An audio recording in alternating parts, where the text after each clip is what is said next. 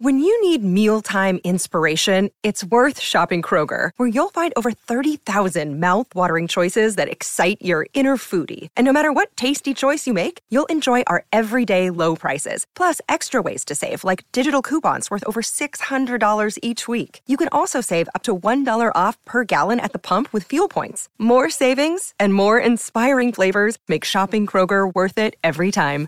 Kroger, fresh for everyone. Fuel restrictions apply. Another day is here, and you're ready for it. What to wear? Check. Breakfast, lunch, and dinner? Check. Planning for what's next and how to save for it? That's where Bank of America can help. For your financial to-dos, Bank of America has experts ready to help get you closer to your goals. Get started at one of our local financial centers or 24-7 in our mobile banking app. Find a location near you at bankofamerica.com slash talk to us. What would you like the power to do? Mobile banking requires downloading the app and is only available for select devices. Message and data rates may apply. Bank of America and a member FDIC. You're digging the Rock and Roll Heaven podcast with LD, Will the Thrill, and TJ2.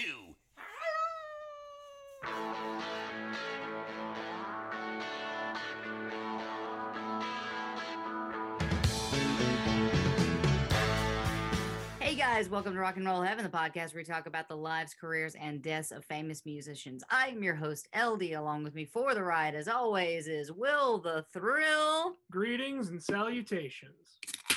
Nice. Oh God, that sounded awful. Did you crack a whip? What was that? That, my dear friends, is the McLeod Brewing Company Deal with the Devil Pale Ale IPA. yeah, I found I'm uh, very good at I'm very good at picking out beers. I'm not very good at drinking them. So yeah, that's that's my hidden talent. I don't drink beer or wine, but I pick out really good ones. And you know how you do it? You find the label that's the goofiest. This one is quite tasty, by the way. Mm, glad you like it. Thank you. All right. And then we have our storyteller for this series, Yep. Mr. TJ2, the Deuce. Oh, Nice. What is that? that is a bottle cap from a Shiner Blonde. never does you wrong. Shiner Blonde is always a good choice. Yeah, Shiner Blonde goes down like uh, water if you were in the desert wearing a parka and carrying a fat man on your back in ski boots. That that tracks. okay, That tracks. I, I- okay. I think we can both agree Shiner has made what one bad beer, if that. One ever, one ever in their 150 or whatever it is your history. Yeah, Ah, pretty good batting average. Holiday holiday cheer sucked ass. Everything else is sublime. it's, it's wonderful. All right. So to catch everybody up, first of all, I have uh what do you call that? Uh, regrets? Not regrets. Retraction. Retra- retractions. Well, it's no, it's a it's a I wanted to fix something. So I number one, I called uh Ro Pansino something completely different. And if you're listening, Ro, I love you. I'm sorry. I don't think she listens to the show, but But you I am a big fan. It was just I was really tired and I called her like Pansina or something. You called her like Rosario Panzaro.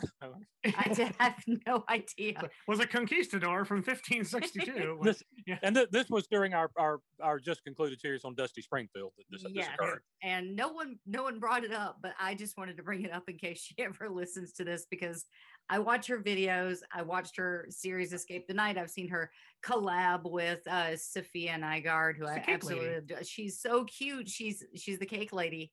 And I, I don't know what happened. I was just really tired. the other thing was that I'm even more ashamed of was I kept calling Dusty's song sometimes like butterflies. I kept calling it something like butterflies. Even when I was directly looking at the text, I was like, why would you even say that?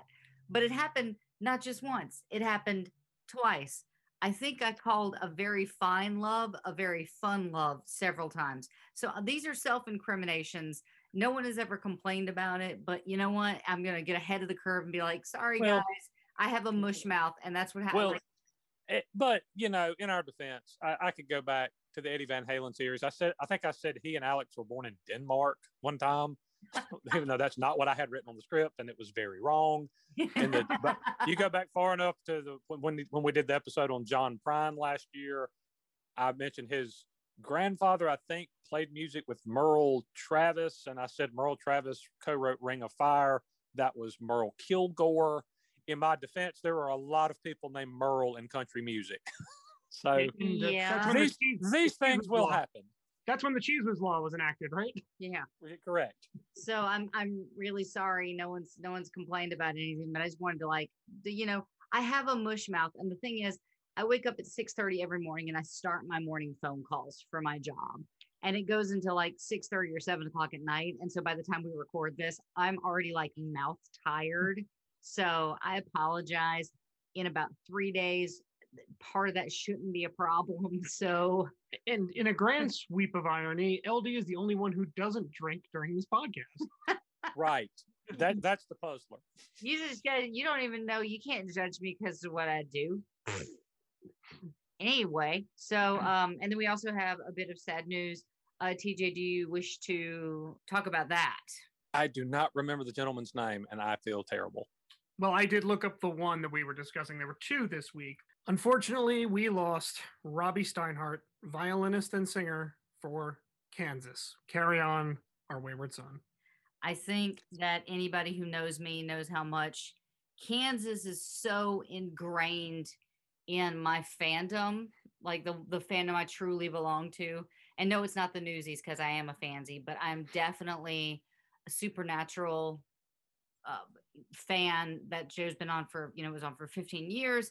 I every season you would hear that song, and that song is so incredibly ingrained in that fandom that I think that Kansas got this big boost and got like a whole new a group of fans specifically because of that show. And don't and don't and don't forget the hysterically funny scene from um, Old School, Oh, Dust in the Wind. Oh. where where Will Ferrell is singing "Dust in the Wind" at that guy's Absolutely right. funeral.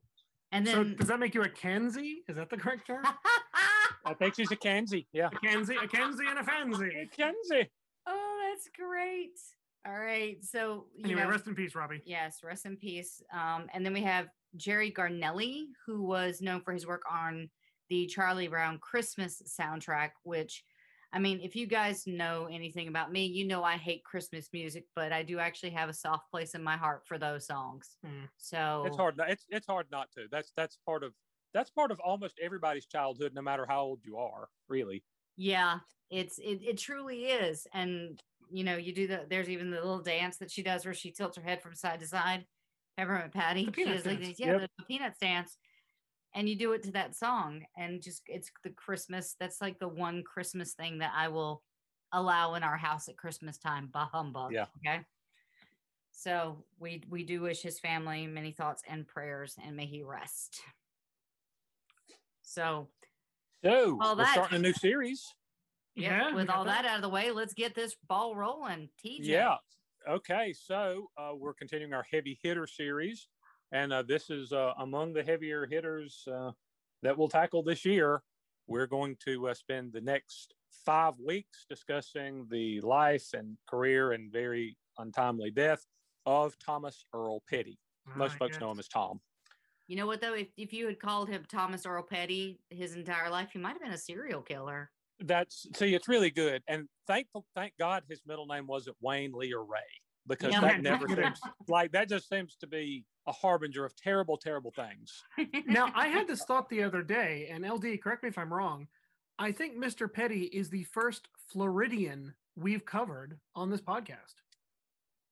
I mean, I correct. I, cannot I'm I think can't. I can't. of another one. Many. I don't even know what we've done so far. Well, we have not covered Skynyrd. We have not Oh, covered Skynyrd. fair. Haven't done Skinner and uh, haven't And done uh, Backstreet Molly Boys. Hatchet or anybody. So We haven't. Yeah. We haven't done the Backstreet Boys. So I think he is the only representative Floridian, from the state of Florida on our podcast. Yeah. Hey, Now, I'll just- representing. right? So I'm just going to tell everybody up front. I'm a huge Tom Petty fan. This is a series I've spent a couple of months preparing for, which, which included for a month literally listening to nothing but Tom Petty music. And that's a most most of I his feel like you were catalog. gonna and no, it's this is no, it was uh, one of the more joyful parts of the exercise. To be perfectly honest with you, I think you're gonna do that anyway. right? I was probably going to do it anyway. Um, now I'm going to, and I alluded to this in our last episode. I'm going to come at this a little bit different than we've ever come at anybody before. So, typically, because as you say at the outset of every episode, we're talking about the lives, careers, and deaths of famous musicians, and that's the order we go in: their life, their career, and their death. We start at the beginning and we end at the end. That's that's typically how we do this because we're telling their we're retelling as much as we can in the time we have their life story. Mhm. Well, I have decided that I'm going to Quentin Tarantino Pulp Fiction this mofo a little bit. I'm not starting at the beginning of this series. I'm actually going to jump about halfway into his career and more than halfway through Tom's life. Bec- Oh, and, and clutched.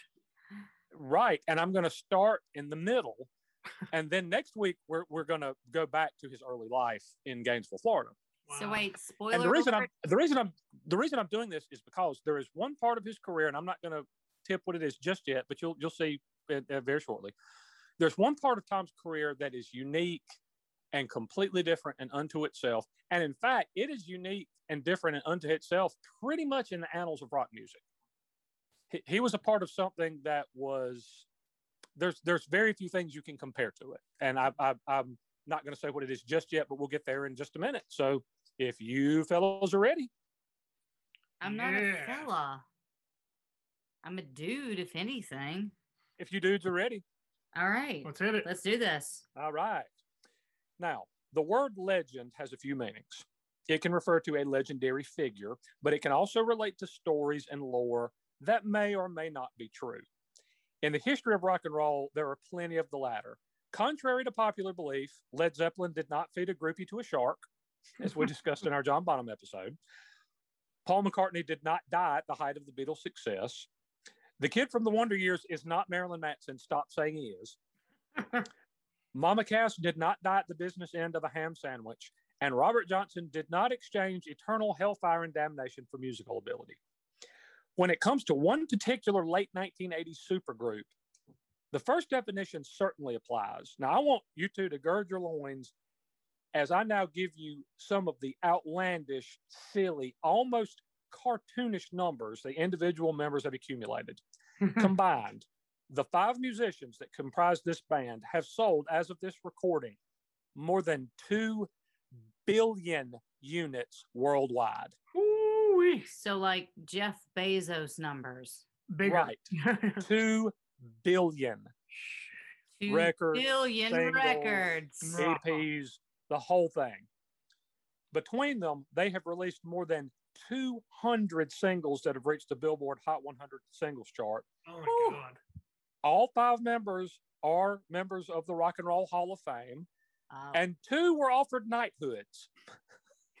one, only one took it, but one, one of them is an officer of the British Empire. He gets to put OBE behind his name. Yes, so he like does. so following in Dusty's footsteps. Sort of, yeah. So legend actually seems woefully inadequate in describing this band. However, there is a bit of a legend when it comes to how the band came to be in the first place. You can find variations of some story that George Harrison and Jeff Lynne Mhm. happened to pull up next to Roy Orbison at a stoplight, invited him to come with them to Bob Dylan's house to cut a song, stopped off at Tom Petty's place to pick up guitar, a guitar, invited him along. And then after recording what was supposed to be a one-off for a B-side of a European single, they decided it was too good for that purpose and ended up cutting the whole album. Oh, I thought it was the power station. Oh, No, uh, not the power station. oh okay. Wait, are we gonna Yeah. still have the conversation about super groups or we did we scrap that? We are going to have that a little bit later in the Yeah. episode, yes. in the episode or the episodes? Uh, later in this particular episode. Oh crap, I didn't do my research. Uh, well, so, but no, it's not the power station. Uh, also, not uh, damn Yankees or them crooked vultures. Sorry. That's my other guess. There are kernels of truth to that story, though. But the band name and idea were actually more than a year old at uh, the point that their first album was released, having been dreamed uh, dreamed up over a few too many drinks. The possibility of the group in some form was actually publicly spoken into existence on a radio show months before the band was actually even formed. Huh. As we open our series on Tom Petty, we actually do so not at the beginning of his life or his career, but at the midway point as we dissect the legend of the traveling Wilburys. Yes, here we go. One So- of my not even joking. Let me just tell you right off the bat, I might be a little biased because one of their songs is in my top 10 songs of all time. Ever. Oh, wow. Ever. Ever. Their first album might be, in, it's probably in my top 10 albums ever. Fair Oh, enough. yeah. And, can we just take a moment to, to give sort of context to the episode of just who our favorite Wilburys are? Because I think, TJ, your choice is quite apparent. Uh, Sure. um, but LD, Um, my personal favorite was the very first episode we ever did on this podcast. Number episode number one which was Mr. Roy Orbison. And that ties to our cat, if I'm not mistaken. Yep, we have a cat. His name is Lefty. There you go. Yep. And I, I will say that Tom would be the runner up for me. Uh, he oh is wait, we're doing runners up because if we're doing runners up, George. George, okay. Well, then George is I'm, my I'm gonna runner-up. take that and run with it because Tom would lose by a nose. But what a nose it is! Mine, of course, is my sweet George, my Mm-hmm. my favorite Wilbury Your favorite Wilbury and favorite Beatle. and favorite Beatle. I'm consistent. Now, these actually seem to be five fairly disparate artists if you think about it. They saw their commercial peaks at different times. One was from Florida, one was from Texas, one was from Minnesota, and two others were from England. Musically, they all certainly have at least one foot in rock, but one member is a folk poet, one is a rockabilly balladeer, one a member of the greatest pop rock band ever, one a purveyor of very high concept, highly produced artsy rock, and one a heartland rocker, often mislabeled as Southern rock, new wave, or even punk at hmm. different points in his career. But there are threads connecting them going back at this point 60 years. In 1961, a kid was listening to the radio when a song came on that he later described as, quote, the biggest blast of wonderment to me. the singer grabbed his attention, but so did the pure sound he was hearing. He started to wonder how certain sounds and noises were made and captured for the record. He was only a kid, but he was already starting to think like a record producer. His quote, Mom and Auntie said that the song was terrible and was too sexually suggestive. but that 13 year old named Jeffrey, Jeff Lynne, yes. was instantly made into a lifelong fan of the song he was hearing, which was Only the Lonely, and the man who sang it, Roy Orbison. Wow. My man. How uptight were mom and auntie that Only the Lonely was too sexually suggestive? You can't go with Roy. He's a Can't go with. Roy, he's a pervert. Again, ladies and gentlemen, all of our, our all of our two British listeners, we are really sorry. Ah, they checked out. My, my brother uh, was dropped on his head a lot as a child. Uh, sometimes he was actually just, you know, throw himself into walls. Uh, that they, they I'm- said was I'm fine, just ask me. so it's Jeff Lynne, huh? Yep, Jeff Lynne. So Lynne played in a number of bands, but eventually he fronted the enormously successful group, the Electric Light Orchestra. He met his countryman George Harrison just once prior to the 1980s, getting a very brief audience with him when he wandered into the Abbey Road studios during the recording of the White Album. Lynne recollects that the group was working on the song Glass Onion in one studio, while George Martin worked on it with an orchestra in another. He did write and do a little production work for Harrison's not very successful album Gone Troppo in 1981. Yeah. Now, fast forward to sometime in late 1986 or early 1987. Lynn had dinner with friend and fellow musician Dave Edmunds. As they were parting company, with each walking in different directions toward their cars, Edmunds yelled, quote, Oh, by the way, George Harrison wanted me to ask you if you could work on his new album. just FYI. By the yeah. By the way, Lynne asked at the possibility of working with a friggin' Beatle. No, sorry, I'm busy. That was obviously a joke. Lynne wasn't really busy at all, with ELO having just called it quits. He went to Harrison's sprawling estate and was told by a woman uh, who opened the door to meet Harrison down by his lake. The two rowed a small boat around, with Harrison warning Lynne not to hold on to the side of the boat when they rode through some narrow tunnels. Quote, grip with your bum, he apparently said, before asking, Would you fancy going to Australia? Lynne said he would. So Harrison told him to meet him in Hawaii two weeks later. They flew to Australia, then helicoptered into the Australian Grand Prix, where Harrison somehow knew almost all the drivers and pit crew members. It This must is like- be like really nice to be that rich Yeah.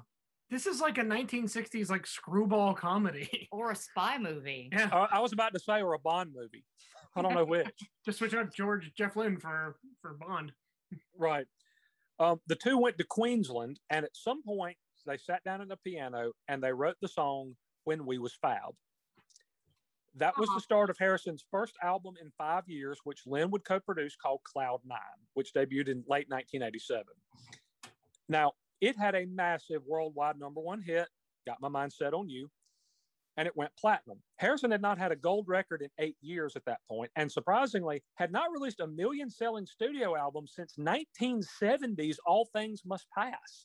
That album, though, that album is a masterpiece. It is. It's it's fantastic. I, I just found, I couldn't believe that it had been 17 years since George Harrison had had a, a platinum album. That's crazy.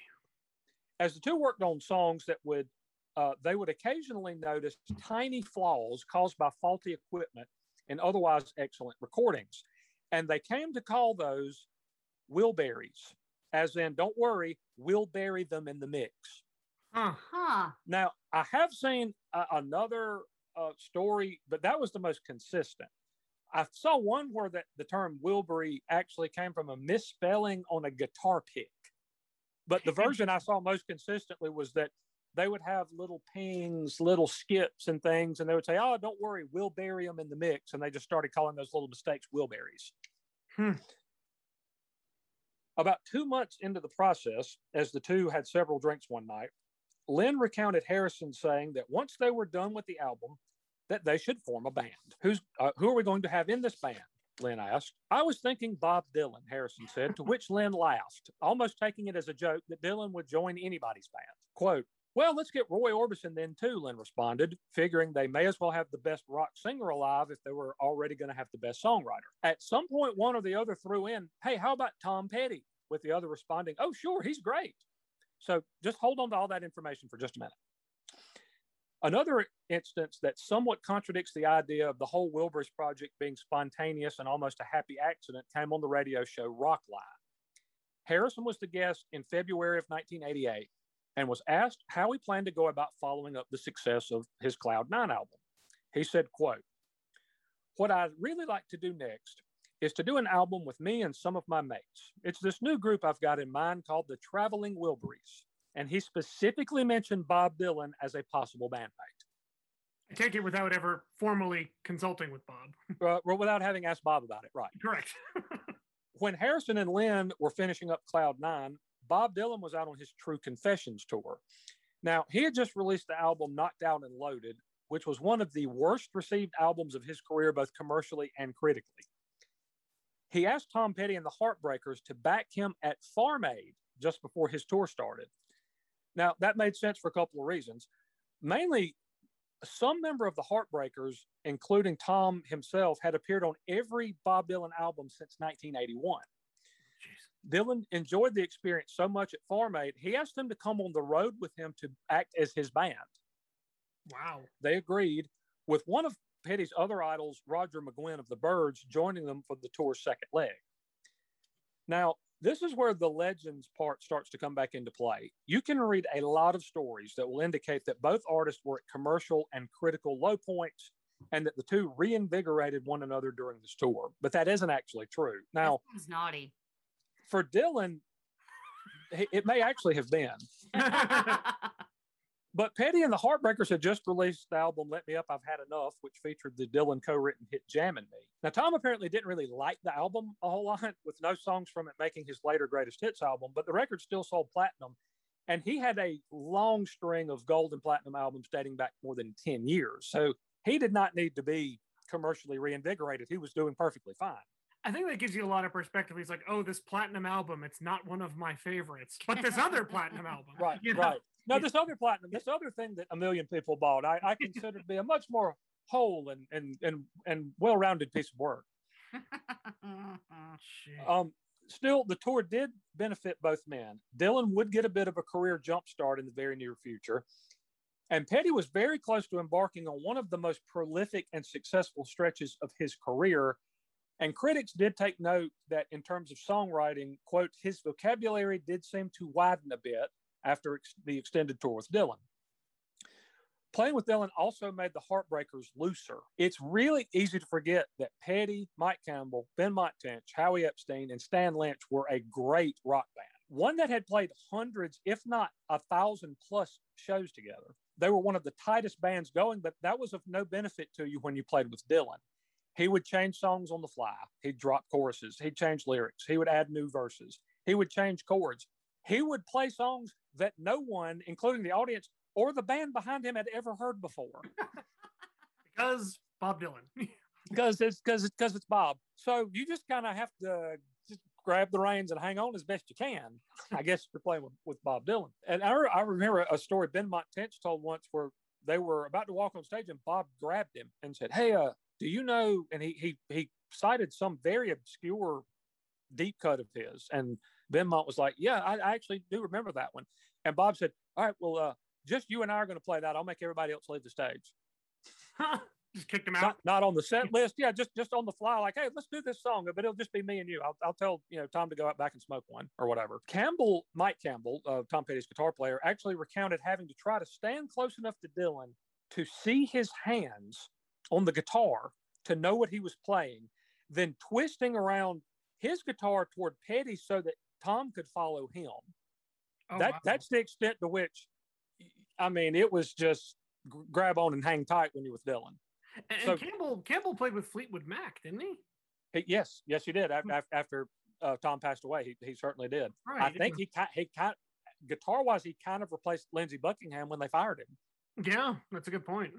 Yeah, uh, but he said he would actually have to sit there, watch, get on the stage where he could see Dylan's hands on the guitar, so he would know what to play.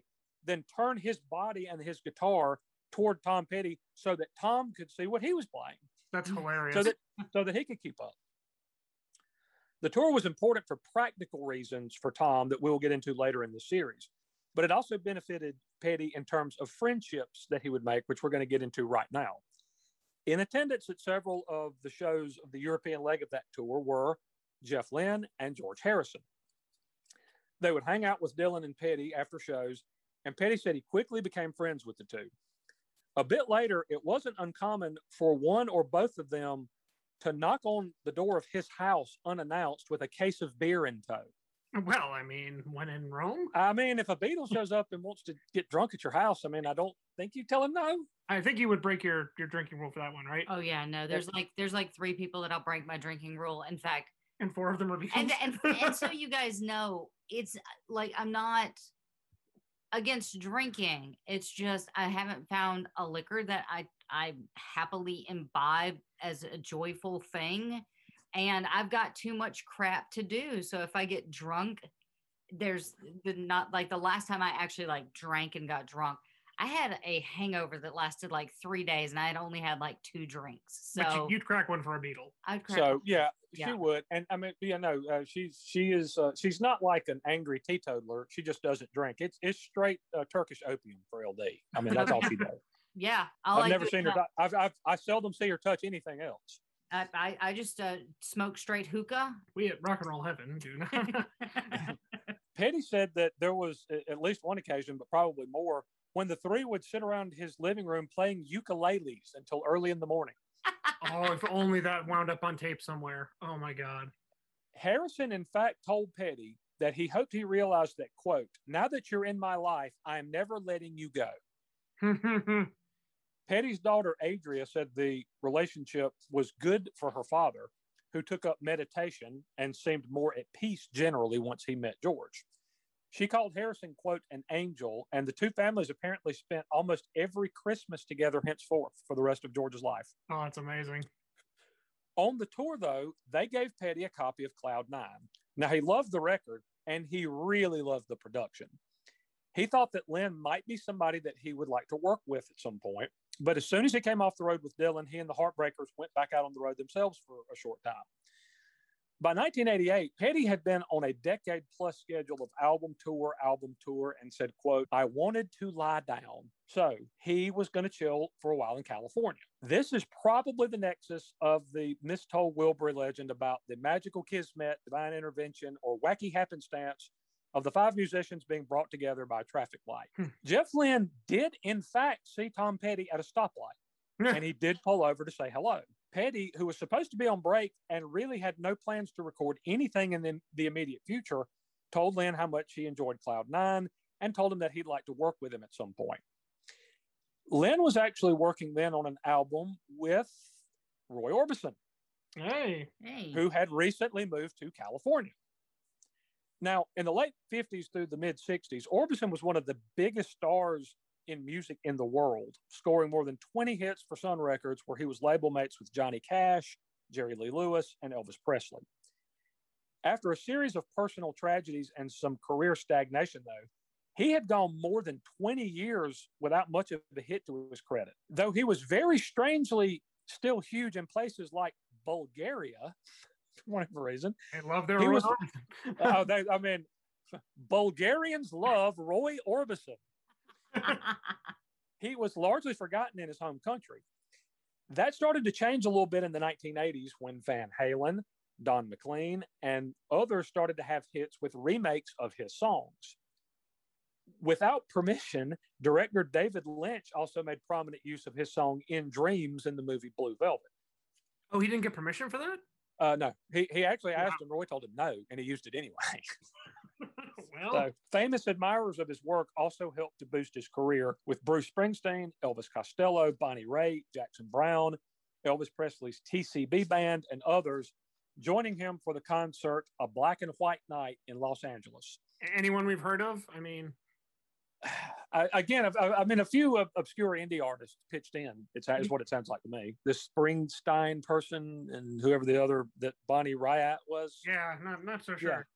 Yeah. I'm not really familiar with their work, but I'm I'm, I'm sure they're they're decent pickers or, or whatever. Also, can we just take a take a second to be a little angry that not because she has one, but because others don't, that Bonnie Raitt is the only female guitarist to have a Fender named after her. She is. Yeah.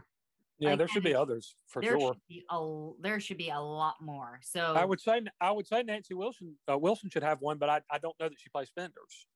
That would be the only you know what I mean. Like maybe she plays something else, but fair. she's somebody who definitely uh, should, and I can certainly think of others. Oh, absolutely. Hey T, I hate to interrupt, but we do need to take a short sponsor break. And we are back. Okay, let's get back into the life and times of the great Tom Petty and his supergroup, the Traveling Wilburys. That show, which saw Billy Idol, David Lynch, Patrick Swayze, Billy Bob Thornton, and a slew of other stars in the audience, was broadcast on Cinemax and released on home video. Lynne had tried to get Orbison, who was one of his great musical heroes, in the studio to work on an album with him for years. So when Orbison called him and said, I'm in California now, let's make a record, Lynne jumped at the chance. So Lynne would now be doing double duty. He was working on Orbison's album, but he was also working on songs with Tom Petty, who still didn't really have any intention or plan for what the two were working on. Petty and Lynne ended up jamming and worked out a little song that Petty had an idea for that you might be familiar with called Free Falling. Yeah, yeah, I've heard of that one. Yeah. They laid down the tracks in the garage studio of Heartbreakers guitarist Mike Campbell. At some point, there was cross pollination with Lynne and Petty working with Orbison. In fact, both Randy Newman and Del Shannon ended up coming by and working with the group on songs for their upcoming albums. Now, Orbison would end up singing background on one album cut with Petty, but Petty co wrote two songs for Orbison's album along with Lynne. In fact, several of the Heartbreakers would end up contributing, and some of the work was done in Mike Campbell's garage. Now, it is very weird to open a series on Tom Petty with the first song being by someone other than Tom Petty, but he co wrote this song. He sings background vocals and plays acoustic guitar, and he cites this as one of the favorite times, his favorite times of his entire career. It was also the last big hit of Orbison's career, though he would sadly not be around to see it himself. Hmm. We'll get to that sad story a little bit later. But right now, let's listen to that collaboration. So we're going to take our first musical break. This is the great Roy Orbison with a fantastic song called You Got It.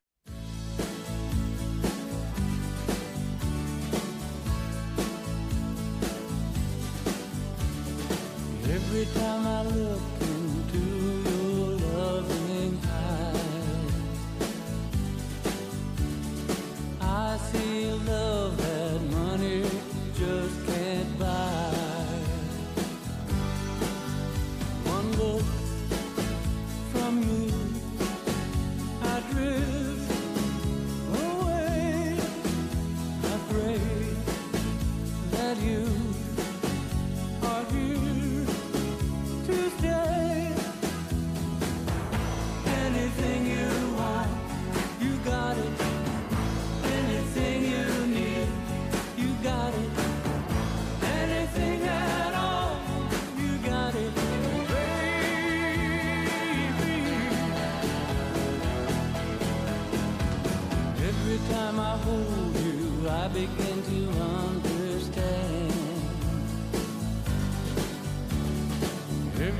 about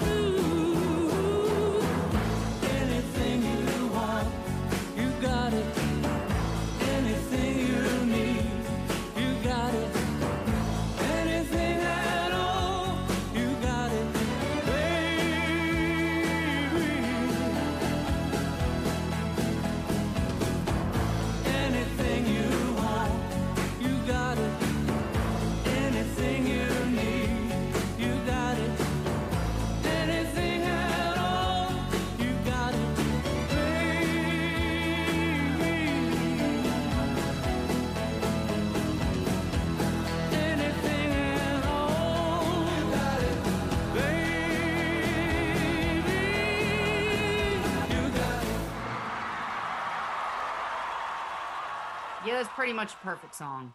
It Is that is that the first group sing along that we've ever done?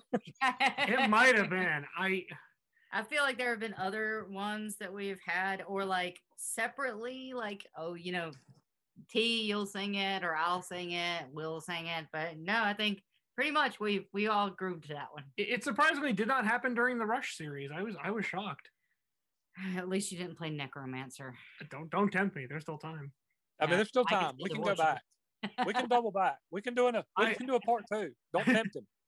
I, I, I will say that in researching the Wilburys, which I had to do because of something TJ will reveal anon, um, Oh my God, did you just use I did. Bernadette word? I did. Oh my God. I, I will say Roy's catalog was almost the biggest surprise for me going back to because I wasn't tremendously exposed to it. I know LD is a big Roy fan, Mhm. uh, but those vocals, oh I mean, our cat is our cat is named after Roy Orbison. yeah, it's named after Roy Orbison.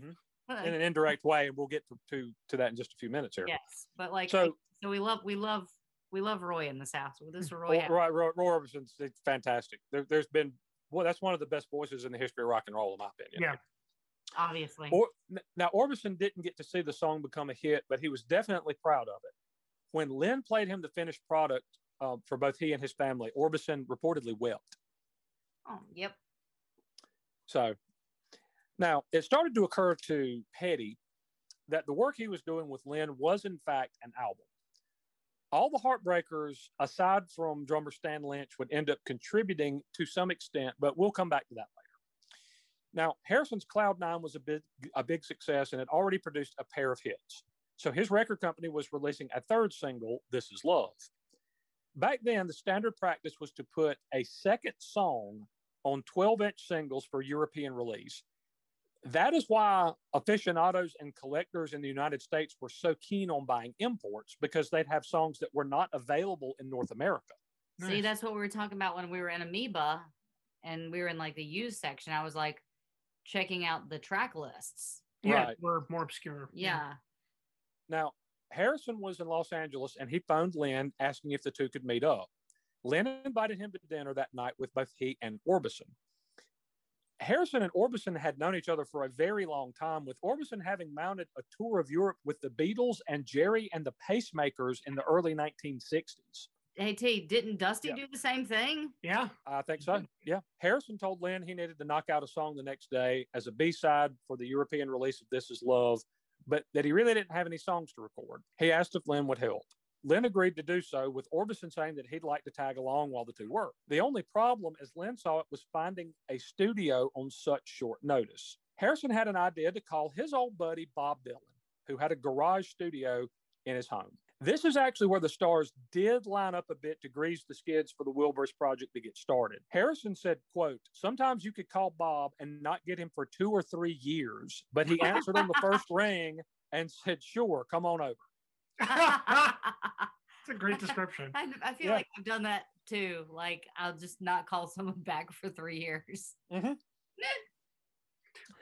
Harrison, as already mentioned, had been hanging out quite a lot with Tom Petty, and he had left a guitar at his house. He would go to retrieve it, told Tom what the plan was, and got the response, quote, good. I wondered what I was doing tomorrow. So Harrison, Lynne, Petty, and Orbison showed up at Bob Dylan's house the next day.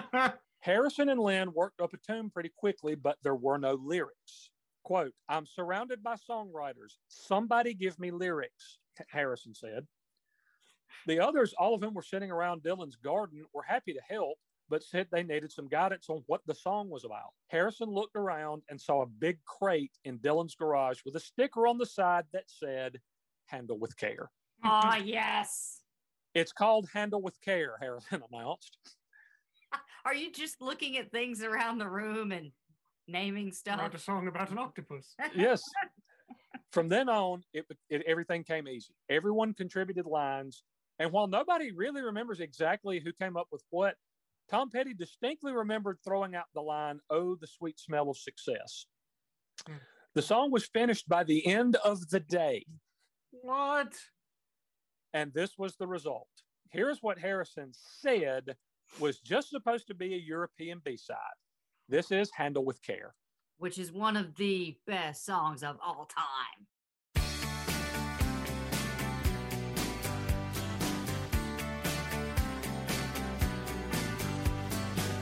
Being beat up and battered around. Being sent up and I've been shut down.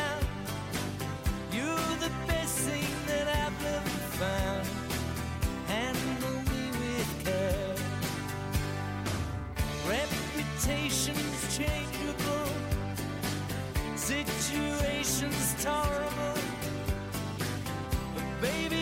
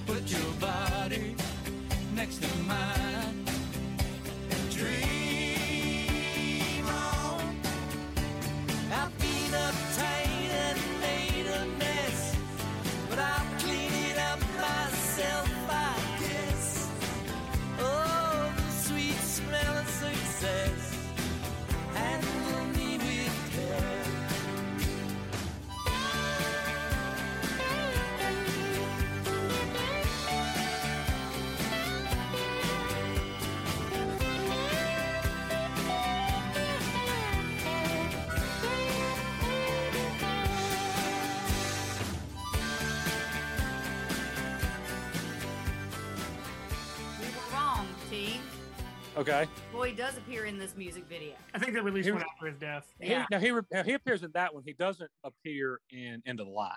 Uh, there you go. I, I think I speak That's- for all when I say I never tire of that song. That Never. I've I've heard that song. I, I'm not exaggerating. I've heard that song literally hundreds of times, and I I, I never get tired of it. Still amazing. well, here's the thing. That song is in my top ten songs of all time. It's it's perfect. It's perfect. It's that there's not there's literally point to song like my favorite line is reputations changeable, situations tolerable, but baby you're adorable. I I love that song. Like I love that. I love that lyric. Love it. and and the way they trade the lyrics off and the way you know bob and tom kick in and sing the yeah sing the chorus and stuff and roy's angelic voice drops in every once in a while it's like oh my god this is like this is this is amazing Yes.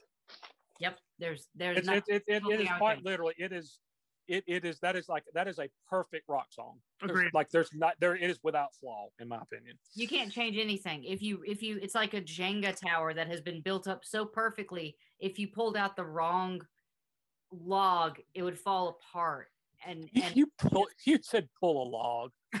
Oh and and we're moving on okay, when Harrison presented th- that song that we just heard to his record label, they quickly told him it was far too good to be stuck on the B side of a European single, particularly given who took part in making the track to start with. They all but begged him for a whole album. He asked all the guys if they were game, and all of them said they were. Now, there are a lot of people who don't believe that Harrison ever intended for Handle with Care to be a B side. The reason he had to know that a song that good made by that those five people had no place in an import band. There are theories by some that it was essentially a test run to see if the five could work well together. Tom Petty, in fact, said, quote, none of this would have happened without him. It was George's band. It was always George's band, and it was a dream he had for a long time. Petty also said it was Harrison's vision to handpick, quote, the perfect little band. But the real criteria for joining had a lot more to do with who he enjoyed hanging out with, more so than anything musical. But then Tom would also pivot and say, eh, but you know, you couldn't have planned this. But George planned it. You just said he did. it's kind of he- contradictory. Right, right. So now there are parts of it you couldn't have planned, like the five of them all happening to be in California at the same time.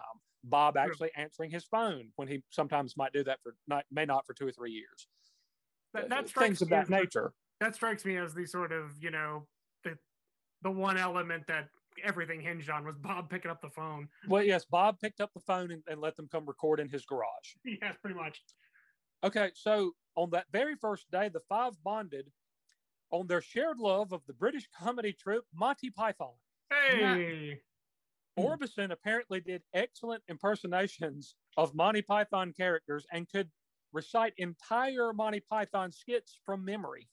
I would have paid so much to see that. Interestingly, Harrison said in an interview he had not particularly cared for many of the supergroups that had preceded his. Quote, most of them weren't very good. Just because you put famous people together doesn't mean that it's going to be any good, he said. Now, this is where I want to uh, uh, jump off the script just a, a little bit. The Wilburys are obviously one of the best known supergroups in the history of music. I was wondering if you guys have any other favorites. It's funny that you ask. But and just just to p- pitch a couple out of recent vintage, you would have uh, you, you y'all can help me if I'm leaving any out, like um, Chickenfoot, them Crooked Vultures, Audioslave, Velvet. Revolver. I was gonna say Velvet Revolver, Bad Company. Uh, before Uh, then, you get go back a little bit before that, and you're talking about like Damn Yankees, RTZ, Bad English, Power Station, and then then the '70s were kind of the heyday of the big supergroup, That was like ELP, right? right? Yeah. Well, I I actually love Nick Cave and the Bad Seed. Uh, their album Murder Ballads is It's a good awesome. Uh, Me First and the Gimme Gimmes. Oh, that's right. That's another one I really like. I assume T that you like Rebel Meet Rebel. I don't even know who that is. Really, you don't know the band with David Allan Coe? I missed that one somehow. Sorry. Holy crap! I mean, there's really two that stand out. One from earlier and one from a more modern era. I mean, Blind Faith. Holy crap! Blind Faith, lineup. Blind Faith, uh, obviously. You could do a whole list just of Eric Clapton supergroups, by the way. The Foo Fighters are technically a supergroup, so I can go with them. It's a good one. Sure. I actually have a top four that's pretty definitive and under themselves to me. If I was going to pick a fifth one, Bad Company would be fifth because I, I really I love Bad Company, early original Bad Company. And wait, wait, what was the what was the one that was uh Chris Cornell was in? That's I- Audio Slave. Audioslave. No, I thought it was the dog. dog Temple of the Dog. We use them Temple- both. Temple of the Dog. Temple of the Dog. I, I, I've I always I vacillate a little on whether I should they should be considered a super group because when they recorded that, I don't think anybody knew who they were. Well, I, I think the correct. After the fact, it kind of became a super group. Am I am I remembering that correctly? And then you have outfits like Velvet Revolver, which is basically a band switch out one member. Um, right. And Yeah. also you have ABBA. Yeah, ABBA's a super group. ABBA is a super group. I would say Bad Company would probably be fifth. I would put like uh, Crosby, Stills, Nash and Young would probably be about fourth for me. Oh yeah, they've got to make the list. Um, I, w- I would put I'm going to put Cream third, and based on the quality of their music, they might should be higher than that. But the one caveat: a there was only three of them, and Yeah, the other thing is I don't know how how super famous at the time uh, Ginger Baker and Jack Bruce were. Which is criminal because Baker's considered one of the best drummers who ever lived. Right. I, I, now, Clap, Clapton was the big established name, and they were well known, I think, more in their native country at the time, but they became obviously very well known. I've got to go with the firm because the that had Paul Rodgers, Paul Rodgers, yeah. Jimmy Page, Yep. Tony Franklin, and Chris Slade of Manfred Mann's Earth Band. There it is, ladies and gentlemen. The first will, will probably be two references to Manfred Mann Earth Band. Thank you for keeping the Therefore, our Manfred Mann's Earth Band reference of the podcast has been satisfied. and will be again. There's- Uh, and we're we'll gonna be again. satisfy it twice tonight, baby. All right. All right. We're going to hit it twice. Um, Oh, go ahead. Sorry. Sorry. Um, no, I have two that stand head and shoulders above everybody else. One is the Highwaymen, Yeah. and then the other is the, the band we're currently talking about. Um, I think, you know, with, with the Highwaymen, if you don't have one of those four guys on your Mount Rushmore of country music, or you don't at least consider all four of them for it, I'm not saying you're wrong. I'm saying that you eat your own boogers and crap in your mailbox. That's fair. But you know, there's this ongoing chat that we need to have about which band is sexier, the Traveling Wilburys or the Highwaymen. I think I think that uh, Will and I are, are, are perfectly um, content to allow you to decide that on your own. I mean, okay, let me break it down for you. Okay, you got in the Traveling Wilburys, you have uh, Jeff Lynne, Roy Right. Orbison, Tom Petty. Jeff Lynne, who looks for all the world like Fozzie Bear. Yep. Yep. He he looks like he should be in a 1970s adult film. uh you have Tom Petty, Bob Dylan, uh George Harrison, and Roy Orbison. I have said in the past that uh, Tom Petty is one of the sexiest men, in my opinion. Uh, I don't know what it is. Really? Yeah. Oh, yeah. Ooh, Now, yeah. now, how much of that is he- he's you know a rock star? Or, No. or, I mean, if he was your waiter at Applebee's, would you be like, mm I probably would. He's kind of. I he's still pretty sexy. I don't. I don't know. enough. Have you looked at yourself in the mirror? I try not to. It brings me sadness. I mean, well, there you go. If you were my server at Applebee's, I'd probably hit on you too. Nice. I have something in common with Tom but, Petty. but here's the thing: the Highwaymen had Johnny Cash, Waylon Jennings, Willie Nelson, and Kris Kristofferson. And Kris Kristofferson would probably be the hottest guy. But if you put Kris Kristofferson next to Tom Petty, I'm putting the two sexiest ones together. I would still have to go with Tom Petty. Therefore, the Traveling Wilburys, in my opinion, are the sexiest. The, Wow. the, the, the, the discussion we used to have was which was the butt uglier band. I mean, Willie Um, Nelson's really dragging it down, but so is Bob Dylan. I mean, but neither of I, them. I would- feel like I feel like the, the Highwaymen. First of all, the albums they put out were fantastic. I, I love all four of them individually. Um, and then the, the uh, and I would I would probably give a slight edge to the Wilburys. And the only reason I would give it to them is because there's five of them and there's only four of the Highwaymen. That's the only thing Fair that enough, separates yeah. them in my mind. I mean, you got you got a Beatle and you've got Tom Petty. So really, Yeah, oh, I'm Uh, sorry. But but but who would win in a bar brawl? I'm going the Highwayman. I'm gonna go Oh, Highwayman. oh, the high. Oh God, I, Waylon wins it by himself. I think Kristofferson.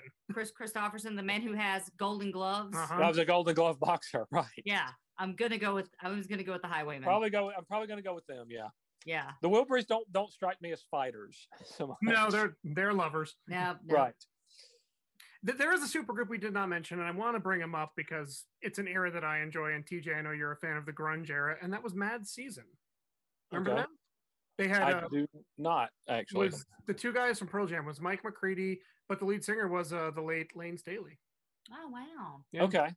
They Okay. had um, Which you are not to tip our hand, but Mhm. you will be covering later this year. I'm a huge Alice in Chains fan. TJ, I know you are too. And yes, Lane, Uh, yes, be one sir. My, my heavy hitters. But yeah, Mad yeah. Okay. So yeah, I just kind of wondered what you you guys' thoughts on uh, supergroups were. I, I think some of what um, George says there is correct. I think just because you mash a bunch of famous people together into a group doesn't mean it's going to be any good. Yeah. But it also is Uh, is how how well do they work together? It's it Right. there, has got to be with a super group, there just can't be a face. Like with Right. Velvet Revolver, I know Slash is in Velvet Revolver. So Right. it's like it, there just can't be a singular face to it. And so they've got to they've got to have these pieces that work together as a cohesion. Right. And really, Chemistry. honestly, it's putting it's yeah, it's chemistry. It's putting your ego aside and becoming a collaborative. That's a huge, but that's an enormous part of, of the process right there. You just touched on it. You're taking three, four, five people who are already really, really famous, and in a lot of cases are probably used to kind of having their own way and doing things the way they want to musically, and now you've got to collaborate and check your ego a little bit. That's probably the biggest stumbling block, really. Yeah. Okay, so the only thing working against the Wilburys was time. Bob Dylan wanted to participate, but was also booked to head out on tour in less than two weeks. Harrison reasoned that with Handle with Care having been knocked out in one day, the band just had to duplicate that nine more times to have an album. So for nine days, the group would hole up at the home of David A. Stewart of the Eurythmics. oh my god! did they just did God throw darts at like a phone book of famous people? And you're like, That's kind of what this seems like. It kind of feels like it, yeah. It's a rock mad lib. Yeah. David A. Stewart kind of came into the picture because Tom Petty had recently worked with him on his Southern Accents album. One thing had to be addressed right up front, though, and Harrison did the honors. Quote, look, we know that you're Bob Dylan and everything, but we're we're going to treat you we're going to just treat you and talk to you like we would anyone else, Harrison said. Dylan's response, quote, well, great. Believe it or not, I'm in awe of you guys, and it's the same for me, he said. And actually, he probably said, well, great. Believe it or not, I mean, oh, you guys, it's the same for me. It's exactly how it sounded. That It's is- remarkable. It is like Bob Dylan is has visited our Has into podcast. the So, chat. So yes, jo- George Harrison felt the need to say, we know that you're Bob Dylan and everything, but Uh, we're going real- to oh, just oh, treat wait, you wait, and talk wait, to wait, you. wait, wait, wait, wait, wait, wait, wait. Bob Dylan said something, and so George Harrison said what? Look, we know you're Bob Dylan and everything, but we're going to just treat you and talk to you like we would anyone else. Like he's here. yep. he's well, in- great. Believe it or not, I mean, oh, you guys, it's the same for me. Dylan's.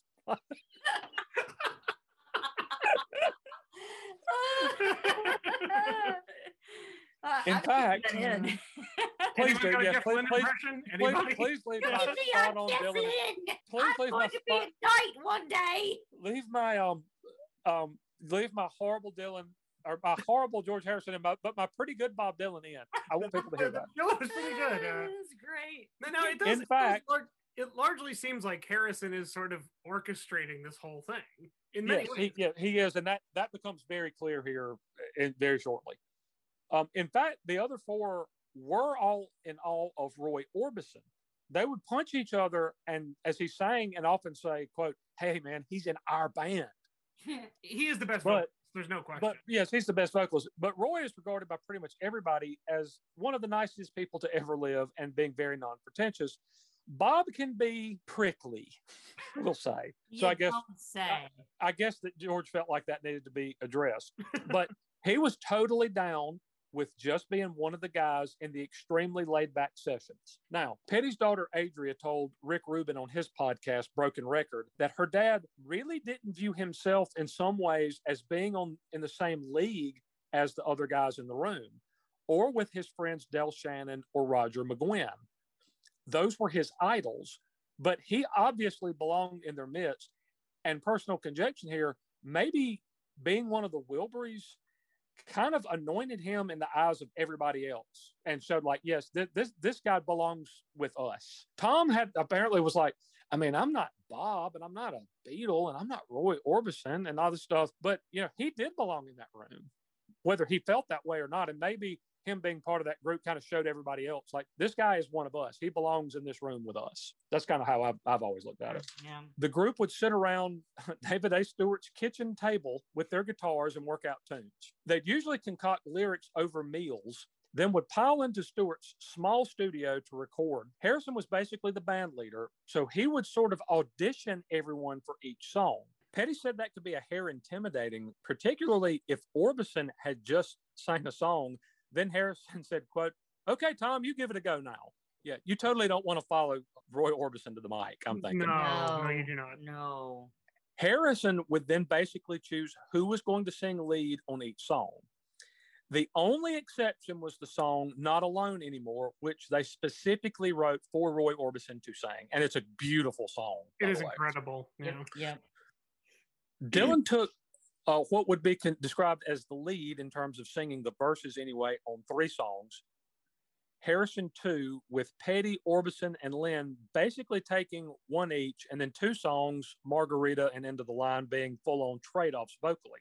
All that in itself is interesting since Dylan, a great songwriter with a voice that suits his style of music, would be considered the fifth best vocalist of the five by any traditional measure. And Orbison would clearly be first by a long distance. Do y'all agree with that that that first and that fifth? Oh, absolutely. Yeah. You're But with one exception, everyone contributed vocally on every song. In the tiny bit of downtime they had, what with them having to write and lay down nine songs in nine days, Orbison would often regale the others with stories of working with Elvis and the other stars of Sun Records. You may wonder about the inspiration for some of the songs or how particular lyrics came to be. For instance, at the end of Dirty World, the guys trade off a long list of He loves yours. For Mhm. instance, he loves your red bell peppers. He loves your fuel injection. He loves your service charge. Harrison brought a stack of magazines into the studio and had everyone pick out random lines from stories and advertisements. And that, that's where they got those lines from. That just from random magazines. Yes, just big stack of magazines. I think most of them were car magazines, which is why they you know, you know it leans heavy on he, he loves your fuel injection, he Mhm. loves your five speed speed gearbox. and then somebody was making fun of I'm in love with my car. Right. The Roger Taylor classic. The Roger Taylor classic. Did you make This bunny ears around classic or did you I'm just Oh yes, they were bunny ears. I'm okay, good. strategically placed bunny ears waving manically in the air. Now, uh, uh, amidst uh, uh, all those, you do hear Orbison quiver. He loves your trembling Wilbury during that portion of the song. That was actually Harrison's original idea for the band name. The trembling Wilburys. Yes, the trembling Wilburys, but Lynne suggested a change to traveling, and, and George uh, agreed that sounded better. Then, of course, there is Tweeter and the Monkey Man. Yay! unless you have literally lived in a treehouse for the last 50 years, with your only form of communication being carrier pigeons and loud hollering on yonder hilltop, or you just don't pay attention to lyrics, it is hard to miss the fact that the song appears to make an awful lot of references to Bruce Springsteen. Just a few. Know. First of all, the song is set in New Jersey and it name drops Rahway Prison and Jersey City, There you go. It employs much of the same imagery Springsteen leans on, including fast cars and an abandoned factory. In fact, the titles of at least seven Bruce Springsteen songs are used in the lyrics of Tweeter and the Monkey Man, including Stolen Car, Mansion on the Hill, Thunder Road, State Trooper, Factory, The River, and Jersey Girl. Somehow it also references Paradise and Lion's Den, which are Springsteen songs released after the first Traveling Wilburys album came out. so they were they were fans, I'm guessing. I- I guess so. One song noticeably absent in the lyrics is Springsteen's opus "Blinded by the Light," which was famously covered by Manfred Mann's Earth Band. there it is, ladies and gentlemen. Our federally mandated Manfred Mann's Earth Band reference of the podcast has been satisfied twice. That's two times. I hit it two times. It is a menage a Manfred Mann. It's a Manfred Mange trois. Our federally mandated Manfred Menchatois. that, that, that word is made up. All words are made up. Um, Harrison said Petty and Dylan were mostly responsible for the song as it came out of a discussion about, quote, Americana kind of stuff that he and Lynne didn't really understand. Those two, though, did come up with the, the chorus line, and the walls came down all the way to hell. Mm-hmm. Some say the song is an homage to Springsteen. Others feel it is almost a parody of some of his early work. It- It definitely seems like they're taking a little bit of a piss on Bruce to me, maybe. How, how have you ever how, how have you interpreted it? Well, you're you're a Springsteen fan and a Jersey native.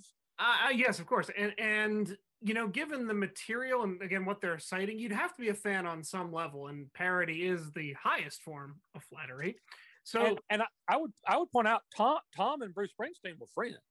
yeah, that's right. They were. Yeah. I don't know I don't know if he if if Bob and Bruce are. I don't know. I know they've played together from the best of my knowledge, but I don't know if they Well, they, they, they, they might be, and it may have just been they were just poking a little fun at him or or, Yeah. or whatever.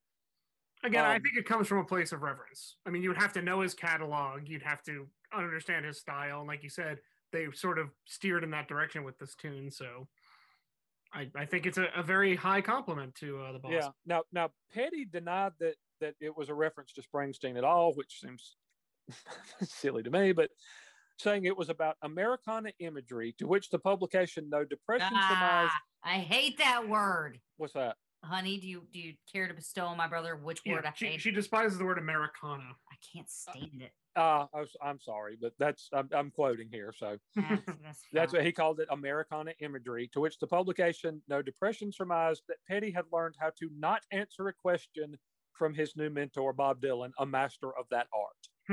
Interestingly, it is the only song on the record to not feature vocals of all five members, with Orbison sitting that one out for some reason. Just weird, yeah. I tell you what, because I love that song, and because we talked a lot about it just now, and because LD hates the word Americana, we're going to play uh, that song. So this is uh, one of my absolute favorites, uh, actually, from the uh, Volume One Traveling Wilburys album. We're going to hear it now. This is Tweeter and the Monkey Man.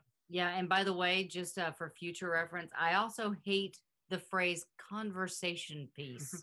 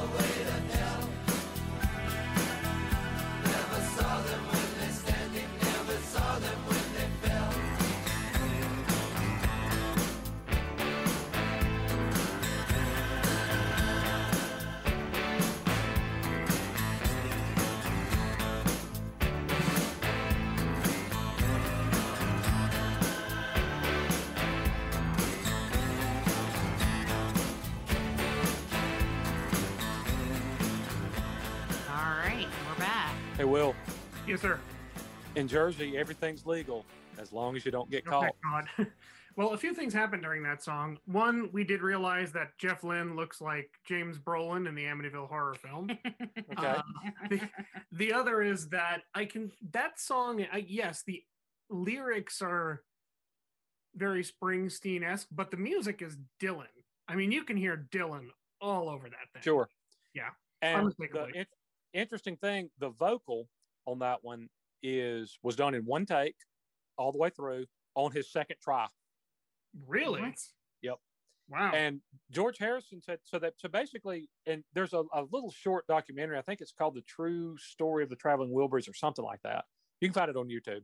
But Okay. you'll see Bob in the studio taking his first stab at it, and a couple of the the a few words here and there are a little bit different. And Bob sang it all the way through. He made a couple of changes, then he nailed what you just hear in one try. I, I believe that. Uh, and George said that Bob writes so tiny no one else could read his lyrics. I, So, I so that it's this this tiny little writing that only Bob could read somehow. So, if you've ever read the liner notes and credits on the album that we're talking about, which is Traveling Wilburys Volume One, you've noticed several things. First of all, the entire group gets songwriting credit for every song. However, there might be a clue about who the primary songwriter was for each track based on whose publishing company holds the rights. Using that as a guide, Harrison's Umlaut Corporation is credited for Handle with Care, Heading for the Light, End of the Line, and the bonus track Maxine. Hmm. Dylan, via special rider music, has Dirty World, Tweeter and the Monkey Man, Congratulations, and the bonus track Like a Ship. Petty's Gone Gator music has Last Night and Margarita, and Lynne's Shard End music holds Rattled and Not Alone anymore. One other thing that sticks out is that not one of the band members has his name appear anywhere in the credits, anywhere on the album. Mhm. George is listed as Nelson Wilbury. Huh. Lynne is Otis Wilbury. Petty is Charlie T. Wilbury Jr. Orbison is Lefty Wilbury, your Yay. cat's namesake. Mhm. And Dylan is Lucky Wilbury. Jim Keltner, who would add drums and percussion in post production, would actually be listed as, quote, Buster Sideberry. That's kind of funny. The idea was that the group was comprised of half brothers, sons of fictional traveling musician Charles Truscott Wilbury Sr. Orbison actually stayed in character during promotion for the record, saying, quote, some people say daddy was a cad and a bounder, but I remember him as a Baptist minister. The liner notes, uh, oh, I think this qualifies as a fun fact. Fun fact. The liner notes for the album were written by Hugh Jampton. That's a pseudonym of Michael Palin. No. Yup. Nice. Wow. Michael Palin wrote the liner notes on Traveling Wilburys Volume One. I want I want to hear your Michael Palin impersonation. Mine are mine are will. Yeah, I, I can't. I can't do it. Palin. I need to hear yours, T. It's just going to be me screeching like a British woman. Is that okay? We can save you the trouble. Which I assume I wrote, the the, line, George. I wrote the line. liner notes for the Wilburys. It's, it's remarkable. That's it's like he's in the room. That's spot on. If you don't think that sounds like Michael Palin, you can go to hell. And, and I think that was largely orchestrated by probably George again, Pro, uh, I, I think so. Yes. even though Roy was a massive fan. Now, Tom Petty apparently took lead on writing uh, one particular song, and it's that, that I just mentioned. And it's a song where he is front and center vocally. So we're going to, even though we just took one to play Tweeter and the Monkey Man, let's take another one because I love this song. And uh, this is one of the songs where Tom really vocally is front and center on the Wilburys album. So uh, let's just roll with that. Here are the Traveling Wilburys and Last Night.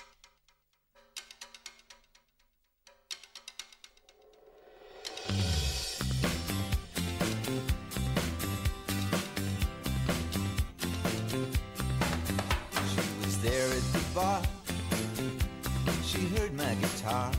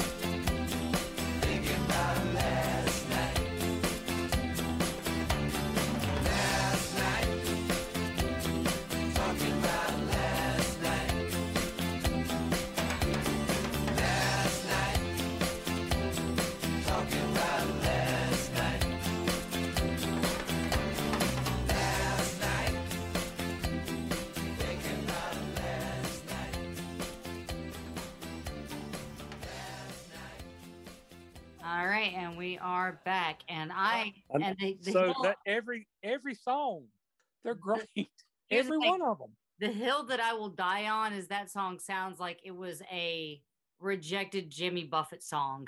Kind of. I- It's a great song. I'm just saying it sounds like something Jimmy Buffett would have done. Uh, okay. It's got like that island flair to it. Ki- They it got, ki- like, there the- is kind of some kind of little Caribbean feel to it or something. I've, I've always kind of thought that too. I can't totally put my finger on it, but you're right. I, I, I hear the same thing. Yeah, But every every song we have played so far, they've all been great. Yeah. yeah.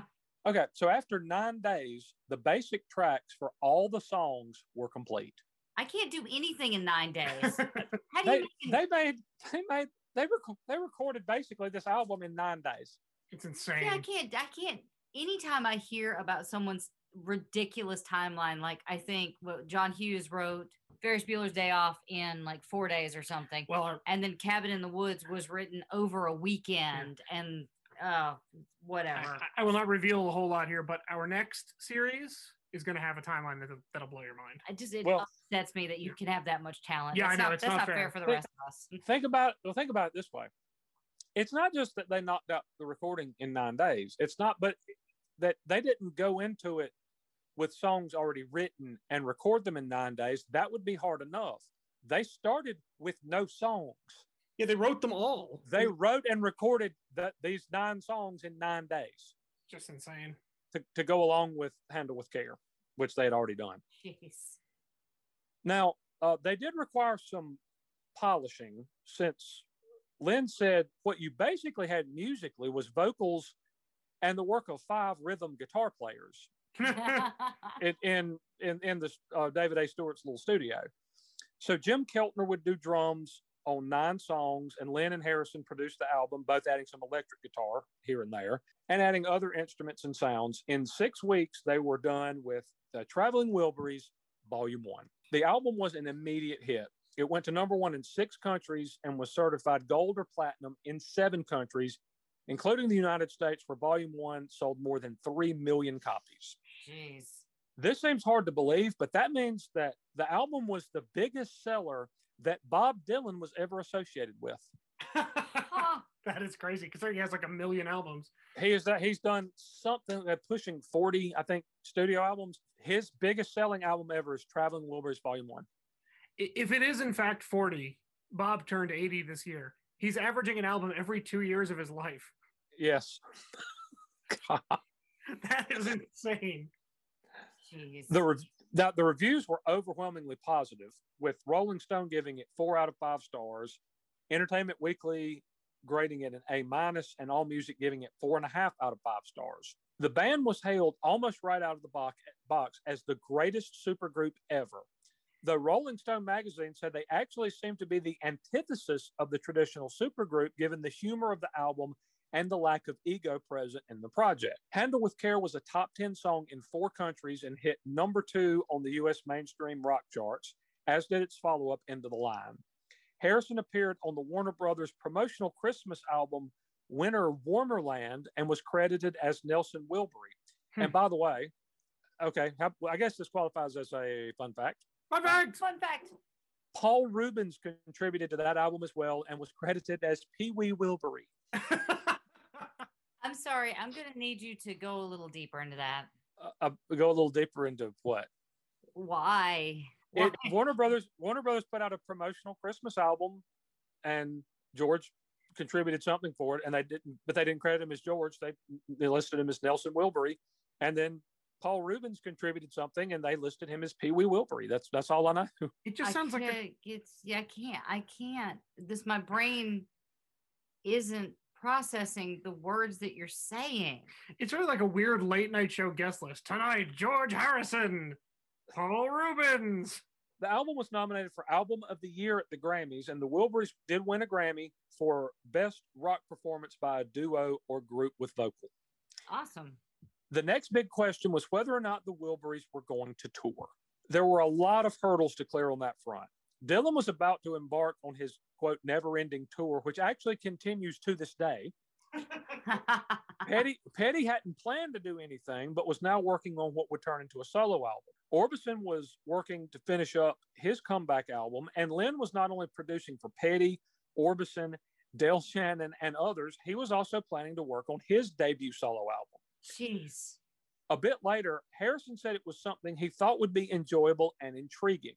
He said the whole group could sing Bob Dylan's Blowing in the Wind, or that Dylan could sing the Beatles' Something, or, quote, we could just sing our individual songs and make them Wilbury tunes as if we recorded them that way. Whatever it was, we could do it.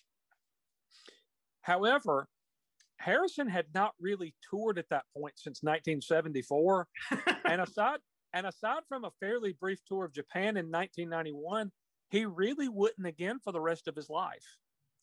Oh wow. The in, the indication was that he'd sort of had his fill of life on the road and was just done with it. Petty at one point joked that he all but begged Harrison to tour, saying, quote, George, it would be so much money.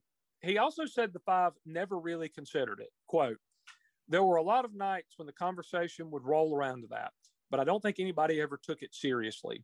I think it would ruin it in a way. Then you're obligated to be responsible, and it's not in our character, it's not in the character of that group.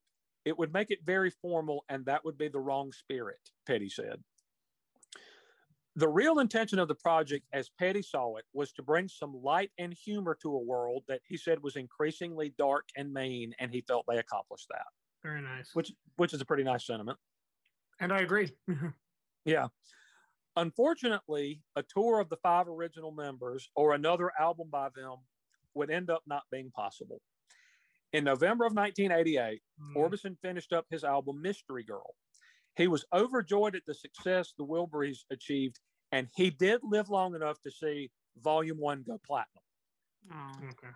Quote, It's very nice to be wanted again, but I still can't quite believe it, he said. He gave Rolling Stone in depth access to his daily activities in his final months and said he was working on an autobiography that he hoped would be adapted into a film. He actually hoped that Martin Sheen would play him in the movie. Oh wow. That would actually be a However- period. Great casting. Yes, it would. However, Orbison played a concert in Ohio on December 4th. He had lost a lot of weight recently in an effort to get in better shape and just to take care of himself, but he was still complaining of feeling very tired. He went back to his Tennessee home to rest up a bit as he was to travel to London to film two more Traveling Wilburys videos. On December 6th, he flew model airplanes with his bus driver in the morning, went to lunch, then went to his mother's house where he suffered a fatal heart attack. Roy Orbison was just 52 years old, even though he looked 52 when he was 22. I think we can agree. I love Roy. Orbison to death. I, I, when he died, I thought he was like 80. He was born at 40, I think. I, I think so. Jeff Lynne said in an interview that Orbison's death was, quote, the most sickening thing to me. I was devastated for ages. Petty said that it was George Harrison who actually called him and told him about Orbison's passing, but reassured him, quote, it's okay. It's okay. He's still around. Just listen. Oh. Orbison's album Mystery Girl was released in January of 1989 and featured contributions not only from Tom Petty, most of the Heartbreakers, and Jeff Lynne, but also George Harrison, and songwriting credits from Lynne, Petty, Bono, and The Edge. The album fully completed Orbison's career resurgence, hitting number one in four countries and going gold or platinum in 10 countries, including the United States, where it sold over 1 million copies. Wow. Roy Orbison became the first artist since his old friend Elvis Presley to posthumously have two albums in the top five at the same time, as Volume One maintained its spot near the top of the Billboard charts at the time that Mystery Girl was released. Impressive. Awesome. In an homage to Orbison, in the video for End of the Line, each time the song comes to his vocals, a rocking chair with his guitar sitting in it is shown alongside the other four singers, as was a picture of Orbison sitting on the table. I would also say that Tom said that the last time he ever talked to Roy was just a, a day or two before he died, and that Roy was just giddy at the, at the success that he was having. And he just kept saying, Ain't life grand? Ain't life grand? Mm. And Tom, this was kind of funny though. Tom, uh, during that conversation, apparently said, I tell you, Roy, you must be the, the best singer in the world. To which Roy replied, Yeah, probably.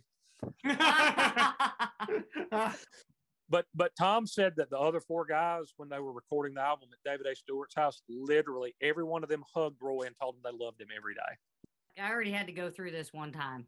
I'm not. I can't. I'm not gonna Sorry. I'll. I'll, I'll move along. Once the other four had finished up solo obligations, with Petty, Lynne, and Dylan all releasing solo albums, the group reconvened to record another album as the Wilburys. There was some thought that Del Shannon or maybe even Roger McGuinn might replace Orbison as the fifth Wilbury. Harrison said, though, that was all press speculation and that the band itself never considered bringing anyone else in. Quote, he could not be replaced, Harrison said of Orbison. At the outset of the sessions, the group did a cover of the Hank Snow standard Nobody's Child for a charity album benefiting Romanian orphans. Again, the band would work around Dylan's tour schedule and had a limited window of time in which to work. Dylan had recorded, Dylan was recorded singing all the songs because he actually had to leave for the road before the recording sessions were completed. Harrison took a more active role in producing the album and in playing lead guitar. He ultimately decided to leave a lot of Dylan's vocals at the forefront uh, on many songs, and he ceded his own lead singing spots to Dylan and to Tom Petty, who was at the forefront of three songs on the second album. Jim Keltner playing drums and Jim Horn playing saxophone were both back as well, providing additional music and post production. Petty called this album, quote, more rough and ready and raucous than the first. And Dylan said the songs were a bit more fleshed out, certainly more so than Volume One, which he said was, quote, scraped out of jam tapes. The album was dedicated to Lefty Wilbury. And for the project, the men all took on new names, with Lynne as Clayton Wilbury, Harrison as Spike Wilbury, Dylan as Boo Wilbury, and Petty as Muddy Wilbury. Mm-hmm. And would you like another fun fact? Fun fact! Except for that Bob Dylan's name sounds like a cereal that's only available at Halloween. Boo Wilbury. The liner notes for the second Traveling Wilburys album were written by Professor Tiny Hampton, aka Eric Idle. Who you have met. I have met Eric Idle. Yes. Yes, I've seen photographic graphic evidence. She, she I- certainly has. I uh, I have a picture with me and Eric Idle, and I do believe there's another picture from that night with me and a can of spam. I- I love the the approach though. You went up to him and said, "Mr. Idle, can I get a picture?" And he goes, "With me or of me?" and it was with, and it was delightful. Yes. Traveling Wilburys Volume 3 was released in October of 1990. Now, why that title? Lynne said that Harrison said, quote, let's confuse the buggers. but it is also apparently an allusion to the fact that there was a bootleg that had circulated of the group, which Harrison reasoned could be considered volume two. The album maintained the same fun, mostly laid back vibe as the first, and the reviews were almost as good as the first one. Rolling Stone gave it three and a half stars, and it garnered several B plus grades from critics. It didn't sell as well as its predecessor, but it did go gold or platinum in four countries, including the United States, where it sold over a million copies. Petty, Lynne, and Dylan all indicated they were interested in doing another Wilburys album, but Harrison apparently was not. In fact, he released almost no more music for the remainder of his life. Yeah. The Wilbury albums were actually out of print for a while, but were re released in a box set in 2007 that included some bonus tracks and a DVD with a short documentary and the band's music videos. That made the Wilburys a hit all over again, with that box set hitting number one in four countries and going gold in the United States. Multiple publications recognized the Wilburys as music's greatest supergroup, with Rolling Stones saying the band contained, quote, three undeniable gods in Harrison, Orbison, and Dylan. They were given credit for a renewed interest in skiffle music, and it is noted that many supergroups seemed to spring up in the wake of the Wilburys. Petty and Lynne would continue to mix some Wilbury songs into their sets for years, and they would make uh, at least another, at least one, maybe two more records together. Dylan never has included Wilbury songs in his sets and has rarely spoken publicly about his time in the Wilburys for whatever reason. Hmm. Petty said the band worked because there was no interference from record labels, producers, or anyone else. It all came about organically. He also noted that it likely turned out as good as it did because it featured the best songwriter ever in Dylan, the best singer ever in Orbison, the best rock arranger ever in Harrison, and the best producer ever in Lynne. Quote, and then, you know, me. Aw. and it's a legend that still lives on. So that is where we're going to end this episode, except for two little bits of business we have to take care of first. Again, this is going to take 45 Yeah, minutes. it's gonna be its own episode. Well, uh, I, so I, the, the first part I'm actually going to get go through really quickly. Now, uh, I have a friend who is a fellow Uber Tom Petty fan and who also thinks that Traveling Wilburys Volume One is largely borrowed from the scriptures. Okay, so we we both love Petty and love this album. So I was at his house once, and he's got a really nice setup in his backyard. He's got a, a green egg smoker. It's built into an out, a big outdoor table, and I've lost the picture, but there was a picture of that table at the end of a Saturday that I hung out there. There was a laughably gigantic can mountain of empty beer cans. there were there were shrimp tails, there were cigar butts, there was an empty bottle of whiskey, there were there were rib bones strewn everywhere. It was quite something to see. Okay, but as we consumed, I, like I honestly think we started just he and I with a case and a six pack, and had to send his girlfriend out for more beer before lunch.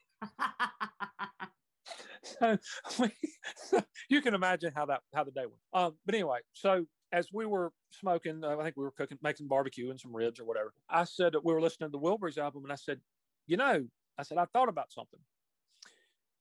All of the Wilburys, the individual members, released a solo album either a year before or about a year after the first Wilburys album came out. And I said, if you want to kind of get a snapshot of where all these artists were at the time, I, I think you have to take the two Wilburys albums and those five solo albums. And I said, I, I, I call it the Wilbury canon. Hmm. And he said, dude, you know what's funny is I've thought about the same thing. And we had a very lengthy discussion about this. Okay. Now, in, in prepping for this, I did some some more research, and I, I think there's actually some validity to this. So follow me here. The first album to come out was Cloud Nine, George George Harrison's solo album. It was produced by Jeff Lynne. Okay, so then you have the Wilburys album, which is a, pitch in from all five. Tom Petty's Full Moon Fever was produced by Jeff Lynne, with background vocals contributed by George Harrison and Roy Orbison. Roy Orbison's Mystery Girl album was produced uh, half of it by T Bone Burnett, half of it by Jeff Lynne. Tom Petty and Jeff Lynne co wrote two songs. They play guitar and they sing backup on multiple songs. On top of all that, a lot of the same studio musicians are used on all of the albums, including the guy, a couple of guys we mentioned in this episode, Jim Keltner and Jim Horn.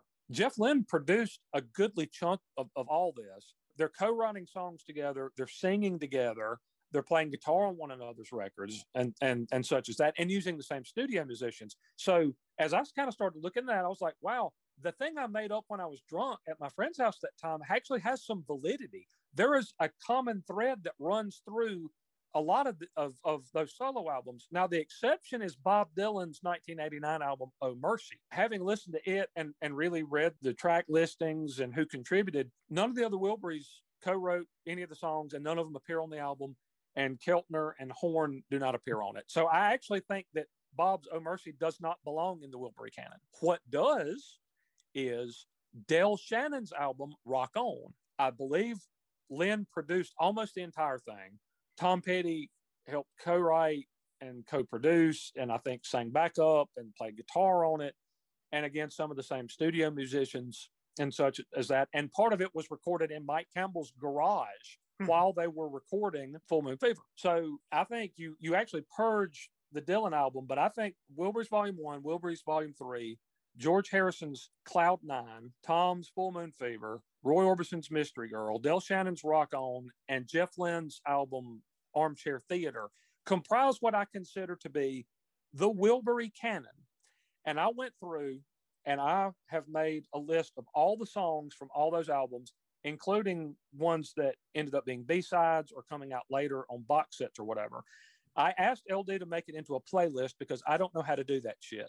But she said it would be really hard and take up too much room on her phone. So T, Yeah.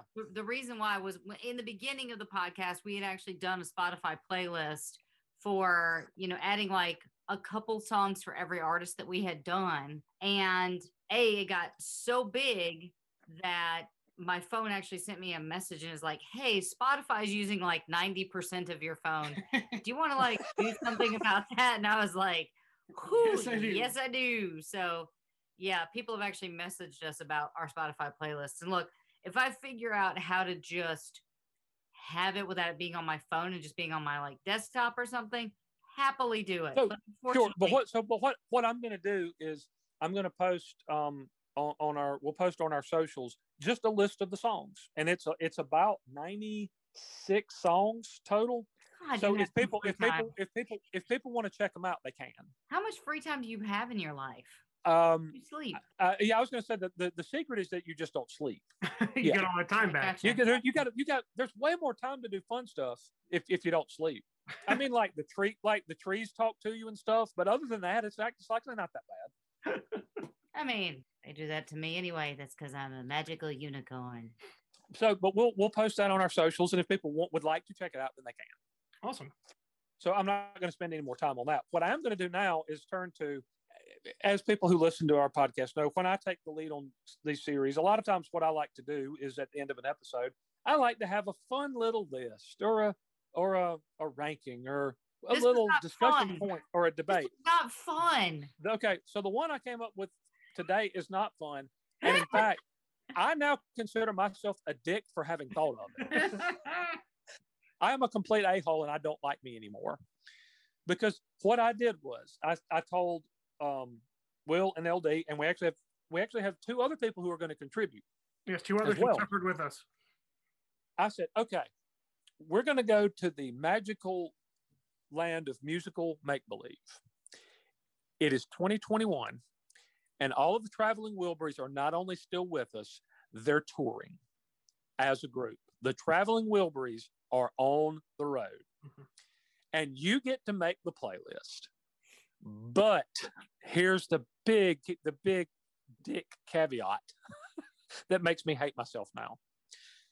You can only pick four songs by each one of them and four traveling wilbur songs. And a kind of a wild card anything goes four song encore. Now for jeff lynne you can pick any of his solo stuff or anything he did with electric light orchestra. In george's case you can use his solo stuff or anything from the beatles catalog and then uh, you know, Tom, any of his solo stuff, anything with the Heartbreakers, anything from Mudcrutch, if you'd like to go that route, uh, is, eligible. And I, I don't really think that I can think of Bob or Roy were ever really in, in any bands. So it's pretty much just their solo stuff. But you only get four by everybody, then four Wilbury songs, and then four songs that you can pretty much do whatever you want to with from anybody's catalog. Which, by the Uh, way, it- he means only those cat. Like they Yeah. can't do MMMBop, which I pitched early on, and he nixed that idea. Which is good because I had them doing Cookie Puss and Uncle Arthur. And I, I, I wanted back. them to do the Spice Girls wannabe because could you hear Roy taking the lead on that? Oh, yeah. Bob Dylan. So, doing Cookie um, Puss? Nothing? But so I actually did a lot of research for this one, and that included me uncovering a song by Roy Orbison called what was it? Southbound. What was the name of that I thing I, can- I sent can- you? Southbound on. Parkway. Nope, I can tell you. Hang on. Southbound Jericho Parkway. It's like it, it is truly one of the strangest things I've ever heard in my life. It's weird. It's It's I'm like it's very much like MacArthur Park and an American trilogy bumped uglies in a porta john at a Rush concert and made a baby. I don't know how else to describe it. While the Necromancer was playing? I mean, might as well. That's that. I mean, seriously, if you haven't ever heard it, go listen. to it. It's one of the weird. There's like ten time changes in it. It it starts off. There's it starts off as like a piano ballad, and then there's like fuzz guitar, and then like harmonicas, and then it slows down again, and then it turns mm. into a country song, and then it's like a hard rock song. I don't know what the hell Roy was doing. You sent it to me, and I was mad at you. You were actually angry at me for, sending it to you. Yeah, and it's like eight minutes long on top of everything else. Yeah. So I don't guess anybody included that one, but what everybody is going to do now is read you their Wilbury set list. Now, you, you guys want to set up the fact that we actually have two friends who have contributed? We do. We have two listeners. Uh, one is a longtime listener, uh, Penelope, and the other is Mark. So we have two outside contributors. And if you guys remember, Mark actually contributed to the Beastie Boys Yes, he did. Yep. uh, Yep, Adam Yauch episodes. Now, uh, really quick before we start this, guys, if you feel like just ramming your face into a wall or pulling a Billy Joel and drinking, you know, uh, what is it, floor polish Furniture or polish. furniture polish, uh, or or just uh, jamming nails into your brains isn't painful enough. We encourage you guys to try this exercise Yeah, because this was this was a hellish, unpleasant exercise. I had to It was very up- much like putting your junk in, in a de- in a desk drawer and slamming it shut or something. Like I don't know. That's about how unpleasant it was. This was I, this made me miserable because I changed these things over and over and oh, oh wait, I forgot this song. Oh wait, wait I've got I got to change it. And I'm I, I was done with my list and did myself the extreme disservice of of googling Bob Dylan's best songs. Oops. And here's a list of 50. And I start reading it. I'm like, Good luck, yeah. and it's like I I forgot knocking on heaven's door existed. Oh crap. Oh, he did all on the watchtower too. Forgot about that. Uh, here's Yeah. one that's got to go in. Well, my Yeah. list sucks and I hate everything. you know what? I only did my list one time and I stuck with it. I walked away from it. I cut the computer off so I could make changes to it. So the first draft is the final draft for me. First thought, best thought. Okay. So, do you guys want to read Penelope and Mark's uh, set list first? I think we should. I think Uh, Will the thrill is going to take the helm yes, on that. So let me pull up. We'll start with Penelope. And guys, we encourage you to uh to send us emails. We will be giving out our socials at the end. So Yeah. If you, uh, any, uh, I would invite anybody to try this hellish exercise. What, and and I would legitimately like to see what everybody would pick too. Yes, please. Uh, the the email she sent us opens, by the way, with "You were right. This wasn't easy." So here we go, and she broke it up by artist. So we start with the subject of our series, Mr. Thomas Earl Petty. The songs Penelope selected are "Learning to Fly," "Free Fallin'," Good. "Mary Jane's Last Dance," Mhm. and "Wildflowers." I mean, I can't Yeah. argue with any of those. You can pick almost four any four Tom Petty songs, and I can't argue with you. Really. True. She goes on to uh, Mr. Robert Zimmerman, aka Okay. Bob Dylan, "Subterranean Homesick Blues." Wow. Ooh, good Yeah. one. Good one. Good, Good one. Like a Rolling Stone. It's a classic so- for a reason. Obviously. Knocking on Heaven's Door. Yep. And Long Time Gone. Ooh. All right. We move on to Mr. Jeff Lynne with Don't Bring Me Down, ELO classic. Right. I mean, yeah, that's yeah. Can't Get Out of My Head, Evil Woman. I mean, Yep. classic. And Whisper in the Night. Penelope, we need to chat. You'll find out why later. Next up is, again, my favorite, My Sweet George Harrison with My Sweet Lord kicking it off. Good song. All right. Here Comes the Sun. I mean, how can you not? Right. it something uh, Yep. the Beatles and while my guitar gently weeps That that again, you almost can't argue with anything you pick for any of these guys, no the, the, the encore here is unless unless unless anybody picks Southbound Jericho Expressway Yeah. or whatever the hell it is by Roy Orbison. the- there is a there is a then, ringer I'm, though- then I am then I am in fact going to argue with you. Really, like I'm going to find I'm going to find you and we're going to argue. the uh the, the, the encore has got a, a wild card here it's gonna be fun but first we get to roy orbison of course with pretty woman i mean can't argue that No. only the lonely Yep. you got it and mystery girl title Mm. track off the final Ooh, I love. Ooh, Mystery Girl's a great song, and I think that's the one that Bono and the Edge wrote. did they I think so. I believe that they, they wrote that song. so now we come to the wilburys tunes I, I think supposedly they saw um, Blue Velvet, which used "In Dreams," Mhm. and they were so moved by something about that movie that I think they wrote that song for Roy oh wow as, as a result. Amazing. To the Wilbury songs, we have Poorhouse, one that I forgot about. Okay. Handle with Care, absolutely. Yep. Wilbury Twist Yep. and End of the Line, Nice. Okay. So she actually went with two from from Volume Three. That's interesting. Mhm. which which I'll talk about that when I get to mine. But but we move on to the the encore here, which is All right. this is the, your guys are gonna love this one. Taxman, Nice. yeah. Yes. Yes. Rock and Roll King, which I had totally forgotten about. Yes. Rock and Roll King. It's a great song. Blowing in the Wind.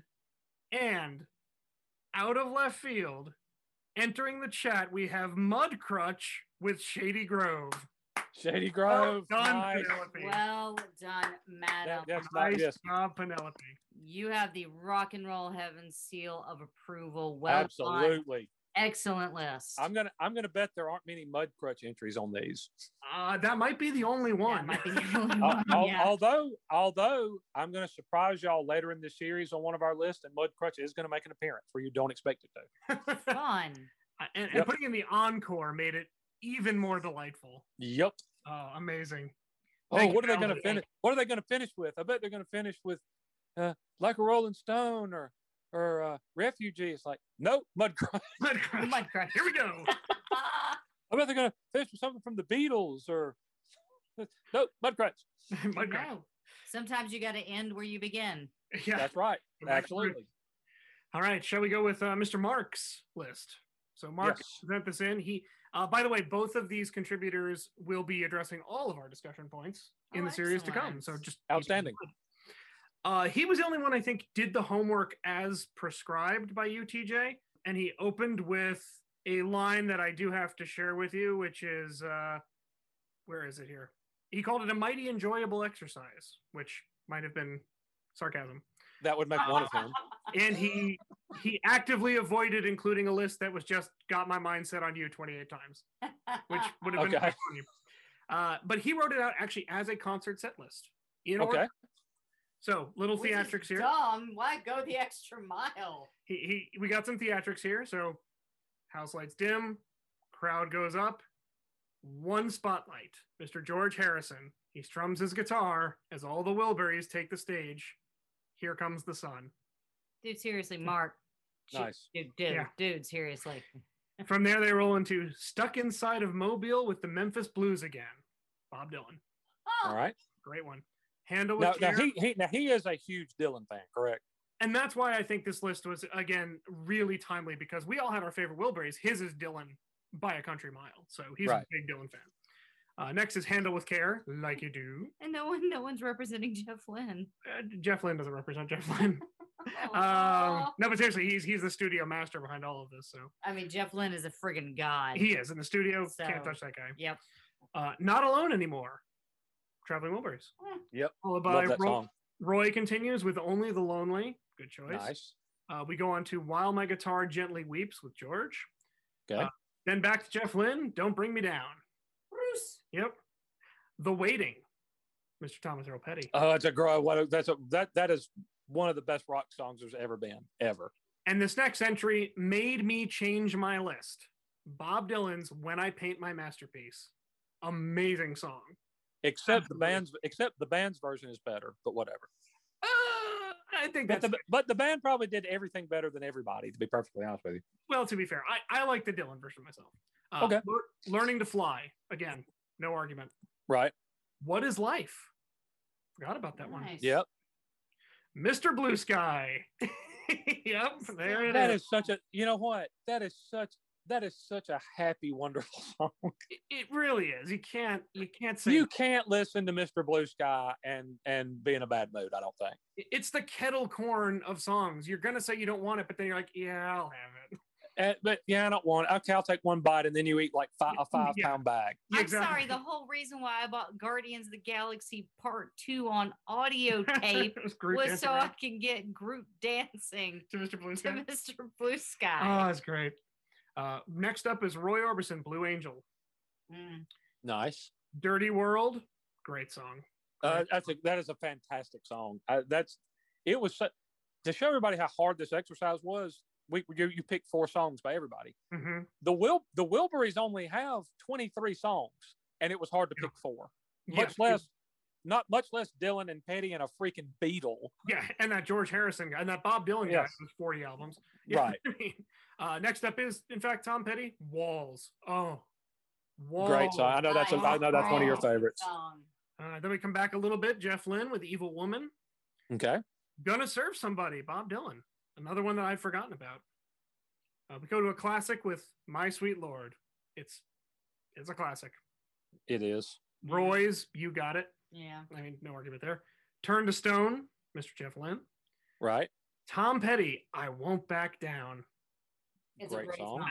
It's a great song. And I and I, I like thinking about how the Wilburys would have presented some of these songs. Yeah, that was that's going to come into play in my set for sure. Uh, Yeah. Then we have Dylan with "Knocking on Heaven's Door." Again, you had pointed out you've forgotten about that one in the end. Right. Uh, "Oh Pretty Woman," Roy Orbison, and the Wilbury Twist rounds out the set. Wow. So Okay. Wilbur's twist. Yeah, Uh, and, and another another selection from Wilburys Volume Three. yeah. Now we go with the four song encore. They come back on stage and they go into "Old Brown Shoe." Wow. Yep, Okay. didn't see that one coming. Tom Petty's "Running Down a Dream." Good. Again, classic. Yep. All along the Watchtower, Bob Dylan. Yeah, but how how how are you gonna like that's Can't you picture that with all five yeah, of them that's though? like 17 minutes long. I don't care. All five of them could play for 17 minutes. I'd be fine with it. and then a perfect ending, end of the line. Traveling Wilburys. Yep. Yep. Yep. And uh, very good. fin- Hey, very very good one. Thank thank you, Penelope. Thank Mark, you, thank Mark. y'all very much for participating. Those those were excellent. They were. And the last note I want to give about Mark is one thing that he had included as a bit of an anecdote. When their one of their sons was born, he had a very rare uh, illness, and one of the charities that actually helped them find doctors that could treat it was the Ronald McDonald Foundation in Gainesville, Florida. So lo and behold, Mark goes there, and there's a big list of donors on the plaque. Guess who's well near the top? Aw. I'm gonna guess and it's Heartbreakers. yep. Tom Petty and Heartbreakers. Aw. And we'll we'll talk about his philanthropy later in the Oh, yeah. uh, later in this series. So there, and it, there's a lot of it. Yeah. So All right, do we want to break you up? thank you, thank you, Mark. Thank you. Do we want to break you up and have me do my list, or do you want to just continue marching on? I'll, I'll take a break. Okay.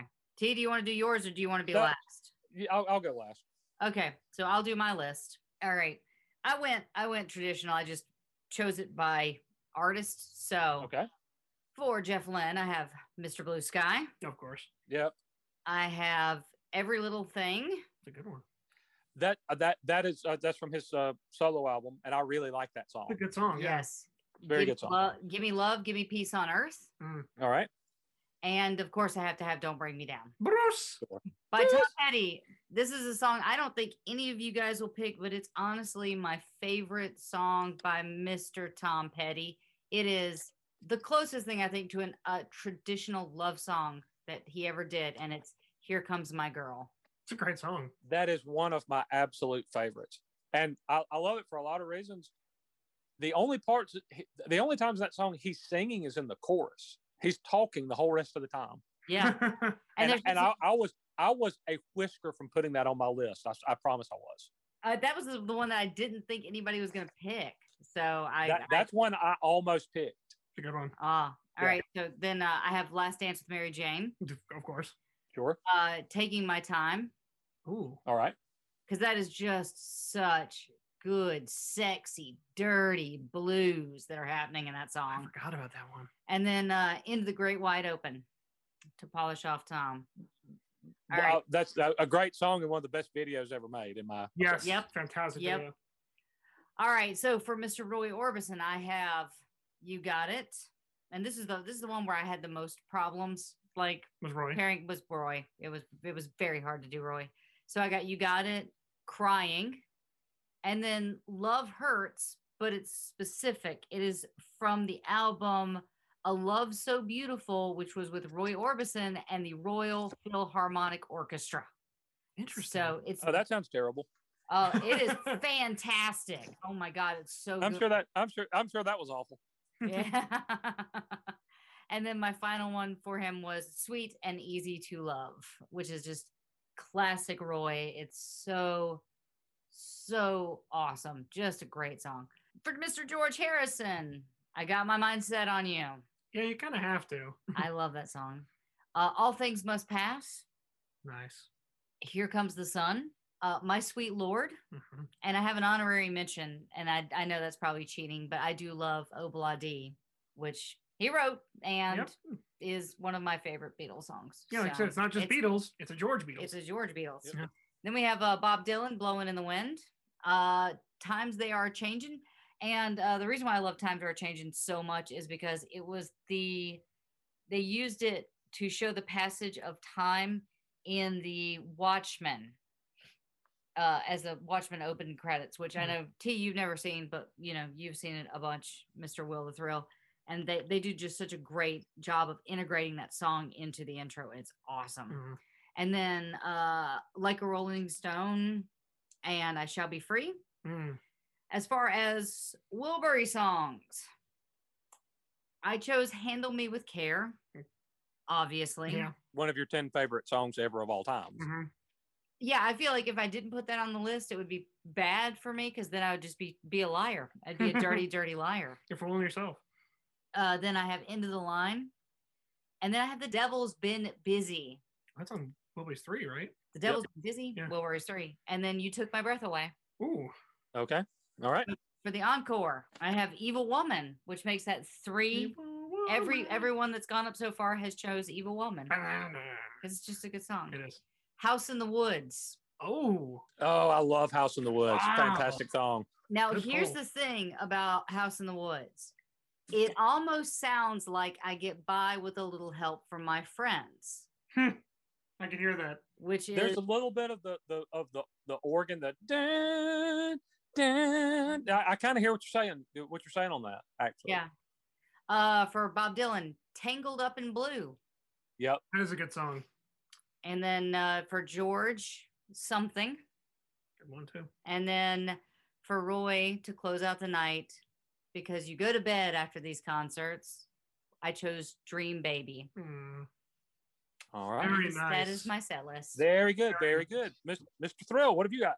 Well, I did this again by artist, with the exception of the encore. So when we get to that, I'll I'll do a more thorough explanation. Uh, but I did it pretty much by artist. So we'll start with, of course, Jeff Lynne. Don't bring me down. I mean, Sure. you, you, you- yeah, you can't. Uh, Living Thing. Huh. That's a fun song. Okay. Well, okay. I, I mostly went ELO here. okay. Uh, Evil Woman. so Yep. that's And that's so so far evil woman is the evil woman and i think either here comes the sun or my sweet lord are very popular. are, yeah. are very popular yeah. then I picked one I guarantee none of you have picked. So, TJ, you're going to have to be the deciding factor. My final Jeff Lynne song comes from the album Armchair Theater September Song. Oh wow. Yep. Yeah.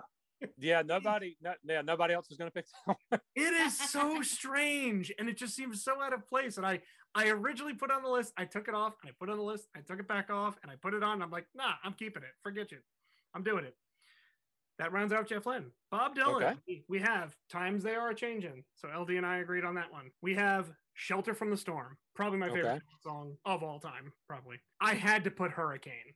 okay I mean, Yeah. Yep. if no one else is gonna, I'm gonna do it. I did make the final change after Mr. Mark's list. I put When I Paint My Masterpiece, which forced me to scrap Lay Lady Lay or Tangled Up in Blue. So both of them didn't make the cut. oh wow Yeah. choices were made Oh, they were. And I struggled with Roy Orbison. Again, going to his catalog in A- depth. As did I. Yes. I had stuff that got cut, but here's the four that I kept. Pretty Woman. I mean, that was the first Yeah. No one's chosen that at all no, uh, it was so chosen by Penelope. oh did you Yeah, oh, okay okay okay Yep. Yep. It's been chosen. Only the Lonely. yeah Yep. California Blue. yeah That is a great song. And That and and and it it was co-written by Tom Petty and Jeff Lynne. there well you go. the funny thing is our cat lefty is from california and he is a russian blue Yep. So California Blue. I ended up having to scrap. I drove all night, Mean Woman Blues, and Crawling Back. see now you're just cheating Yeah. but I went with Falling. So Okay. you Yeah. cheating cheater who I'm sorry. I feel like I get to give the honorable mention. So I'll I won't do that. I gave I gave one honorable mention. Okay. Come on, man. All right, I'll stop. I'll stop. I'll stop. I'll just go with the, the four that made the list.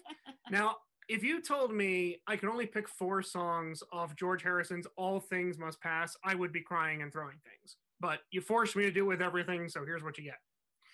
My my sweet lord, Okay. Okay. here comes here comes the sun. Right. I had to take it from Let It Be, I Me Mine. Okay. Probably one of the best Beatles songs ever. Arguments? I mean, we're gonna ha- we're gonna fight. Sorry. What- Not one of the best? Mm, not in my top twenty. Okay. Sorry. And then I had to go again in a direction that no one would expect. I went with Wah Wah because, man, I love the sound of that song. Wow. Yep. A Wawa was a contender, but it, it It's did a not fun make song. it. It did not make it. We come to Tom Petty, and I think TJ, you will approve of my first pick. I'm going with Change the Locks. Yes. It's a great, great.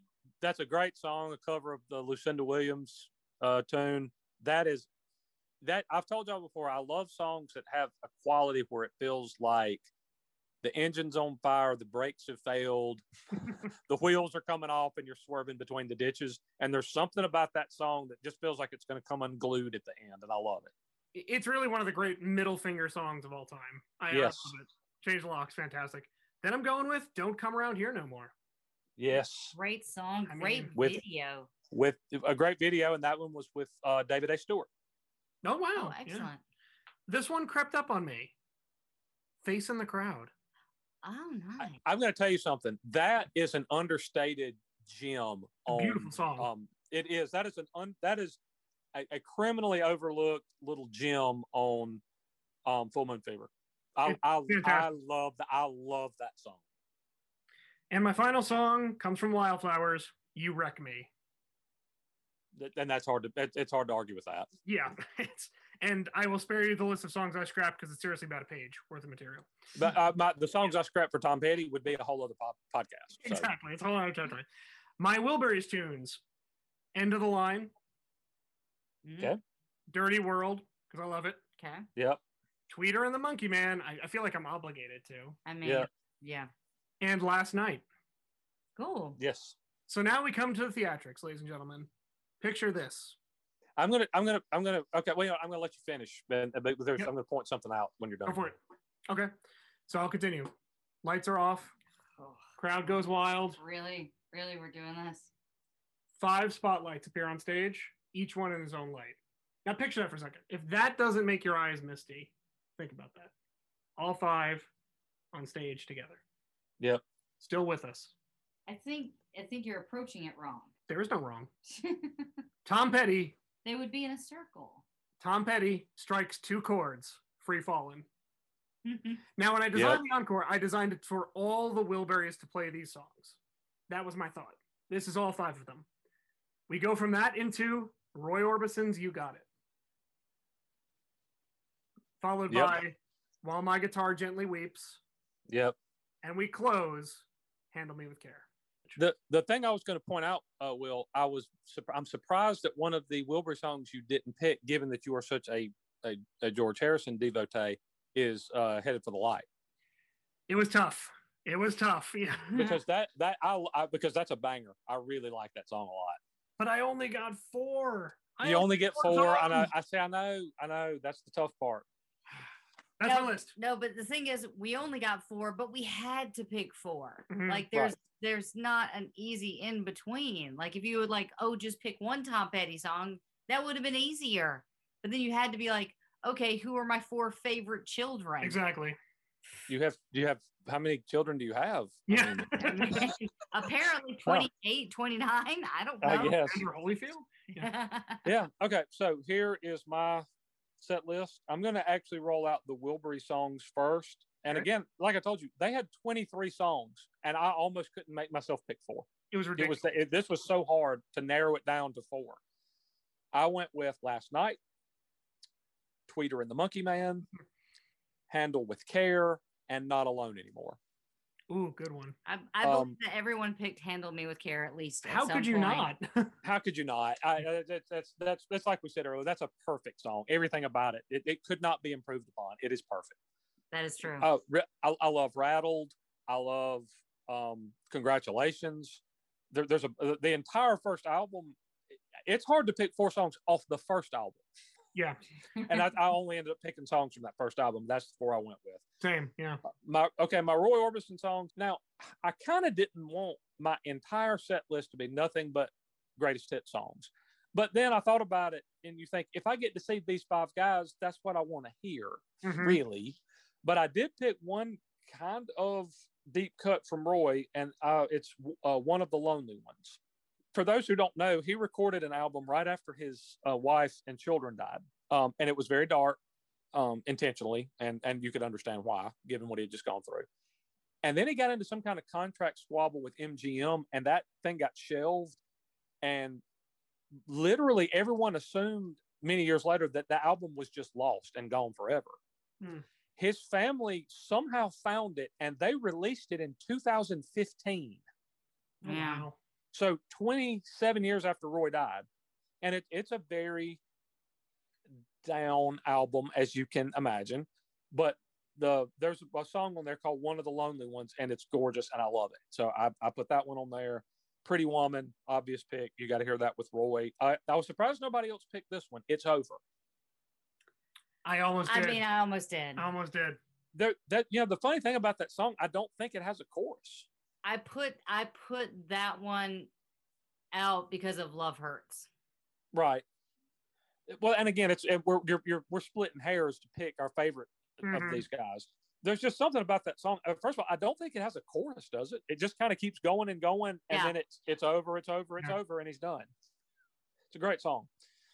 Uh, and then you got it from Mystery Girl Yeah. would be my fourth one from Roy. All right, my Jeff Lynne picks. These were tough, but I went with "Don't Bring Me Down," Bruce.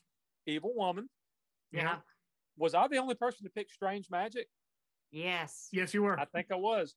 Um, and my fourth one was really, really hard, and I vacillated and flipped it a bunch of times. I ended up settling with "Do Ya." okay, good one. Okay, my George picks. Now I'm, I'm going to tell you, I, I tried to make this exercise a little easier on myself. I limited myself only to Beatles songs that George sings lead on. That wasn't a requirement for anybody, but this was hellish. and to make it a little easier on myself, I I, I, I decided if I'm going to pick Beatles songs, it's going to be ones that George sings lead on. Okay. Um, of course, the problem with that is, I mean, he didn't sing lead on a ton of songs. All of them he did sing lead on. I love. Gold. They're some yeah. of my favorite Beatles songs. yep. I went with something. I think that's one of the most beautiful songs in their catalog. Absolutely. I love Here Comes the Sun. Yep. So that one's in there. I, I think you said Mark included this one. What is life? Yep. I think that is one of the best songs by a former Beatle that there is, in my opinion. No one picked Eleanor Rigby. Nobody, no, but but I think I'm the only person who picked all those years ago. Yeah, are. you are. Uh, which until the Beatles anthology was about the closest we got to a Beatles reunion. Because don't Ringo and Linda and Ringo all chip in on that? I do believe so.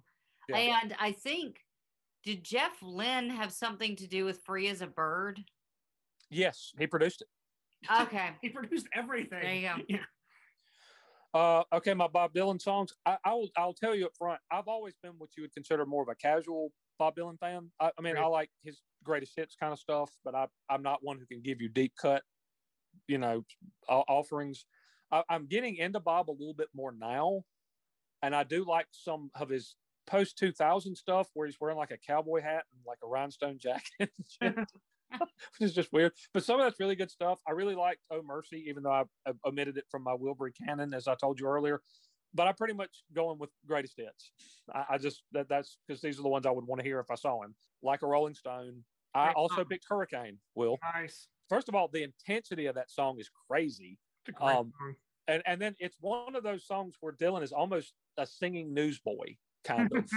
he's sing or singing a documentary almost because he's singing about Rubin Hurricane Carter, who's you know a boxer who was uh, jailed for murder and that he was later. I don't know if he was acquitted. He was definitely released from prison, right?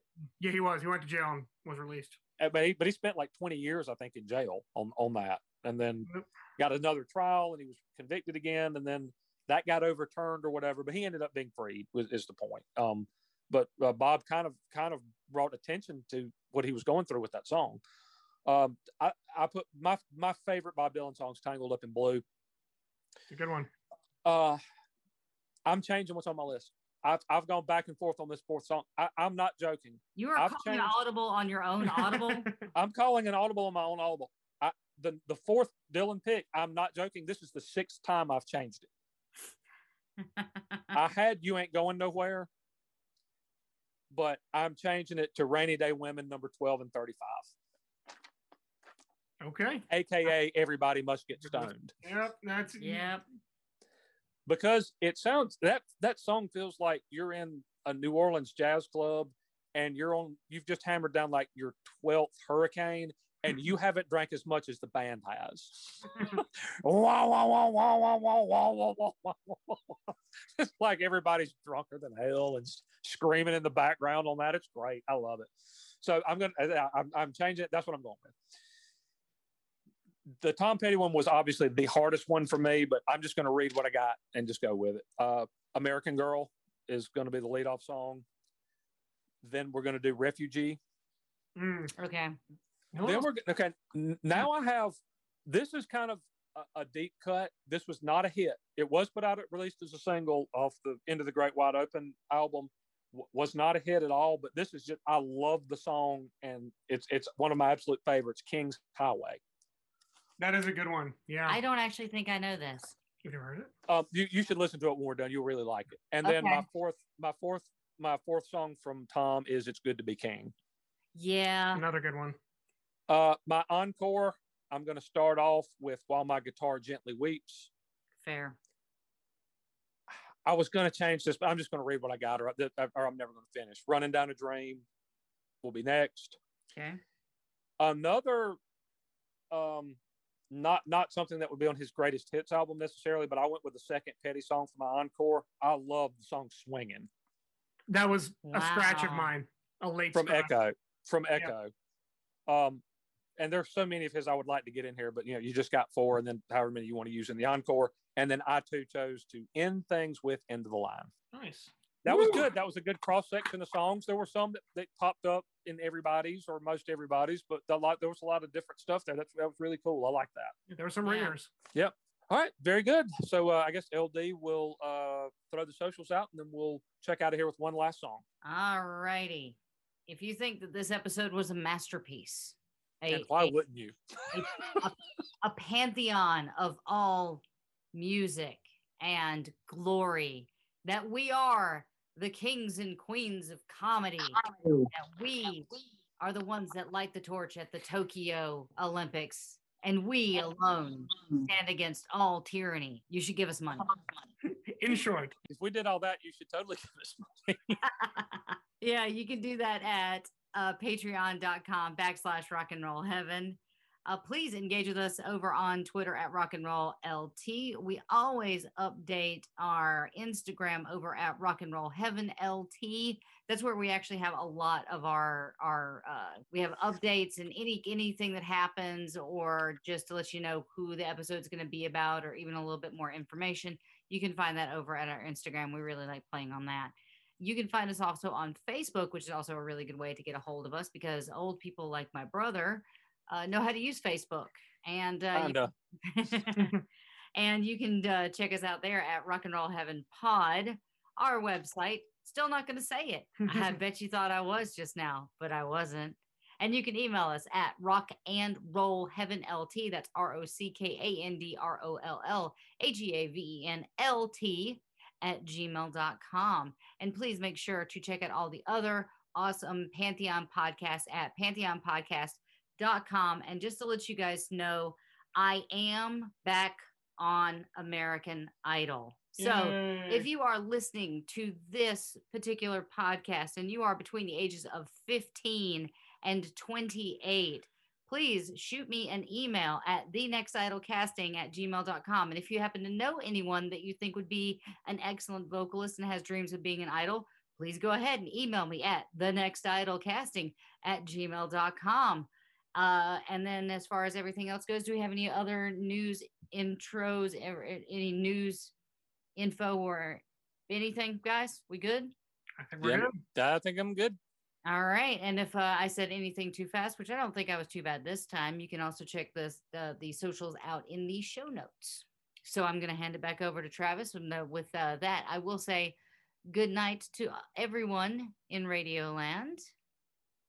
Mr. Will, would you like to say something to the audience? Something to the audience. Oh boy. Hell. Oh, no. Good night, everybody. Good night. And then All right. back to you. Uh, all right. Well, I, I will also uh, bid everyone a, uh pleasant good evening, but we're going to leave with one more song from the Traveling Wilburys. Now, in our next episode, we're going to jump back to Tom's very early life. Actually, we're going to jump back to the life of his grandfather. That's how far back we're going to go. But we're going to start at the beginning next week. But we're going to wrap up this episode on the Traveling Wilburys with a cut from Traveling Wilburys Volume 3. This was a tribute to Lefty Wilbury, Roy Orbison, and Tom Petty sings fittingly, uh, since that's who we're doing this series on, lead on this one. We're going to check out from Rock and Roll Heaven with You Took My Breath Away.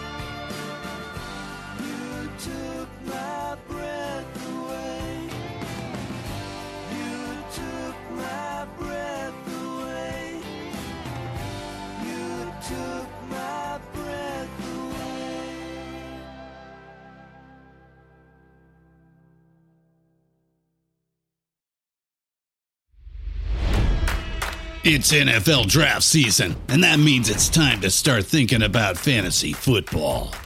FantasyPoints.com features industry leading experts and prognosticators using proprietary hand charted data to help you score more fantasy points. FantasyPoints.com is the place to go for whatever kind of fantasy football you play. Whether you play fantasy football, daily fantasy sports, or do a little bit of everything, Fantasy Points has the meticulously researched content to guide you to victory.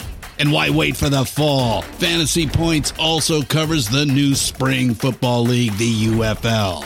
Join the guru, John Hansen, Scott Barrett, Joe Dolan, and other massive names in the fantasy football universe with an exclusive offer. Use code Pantheon for 15% off any fantasy points package, including the all in package, with access to every article, tool, and data nugget that Fantasy Points has to offer. That's fantasypoints.com and code Pantheon for 15% off at Fantasy Points. Fantasypoints.com. Code Pantheon. Score more fantasy points.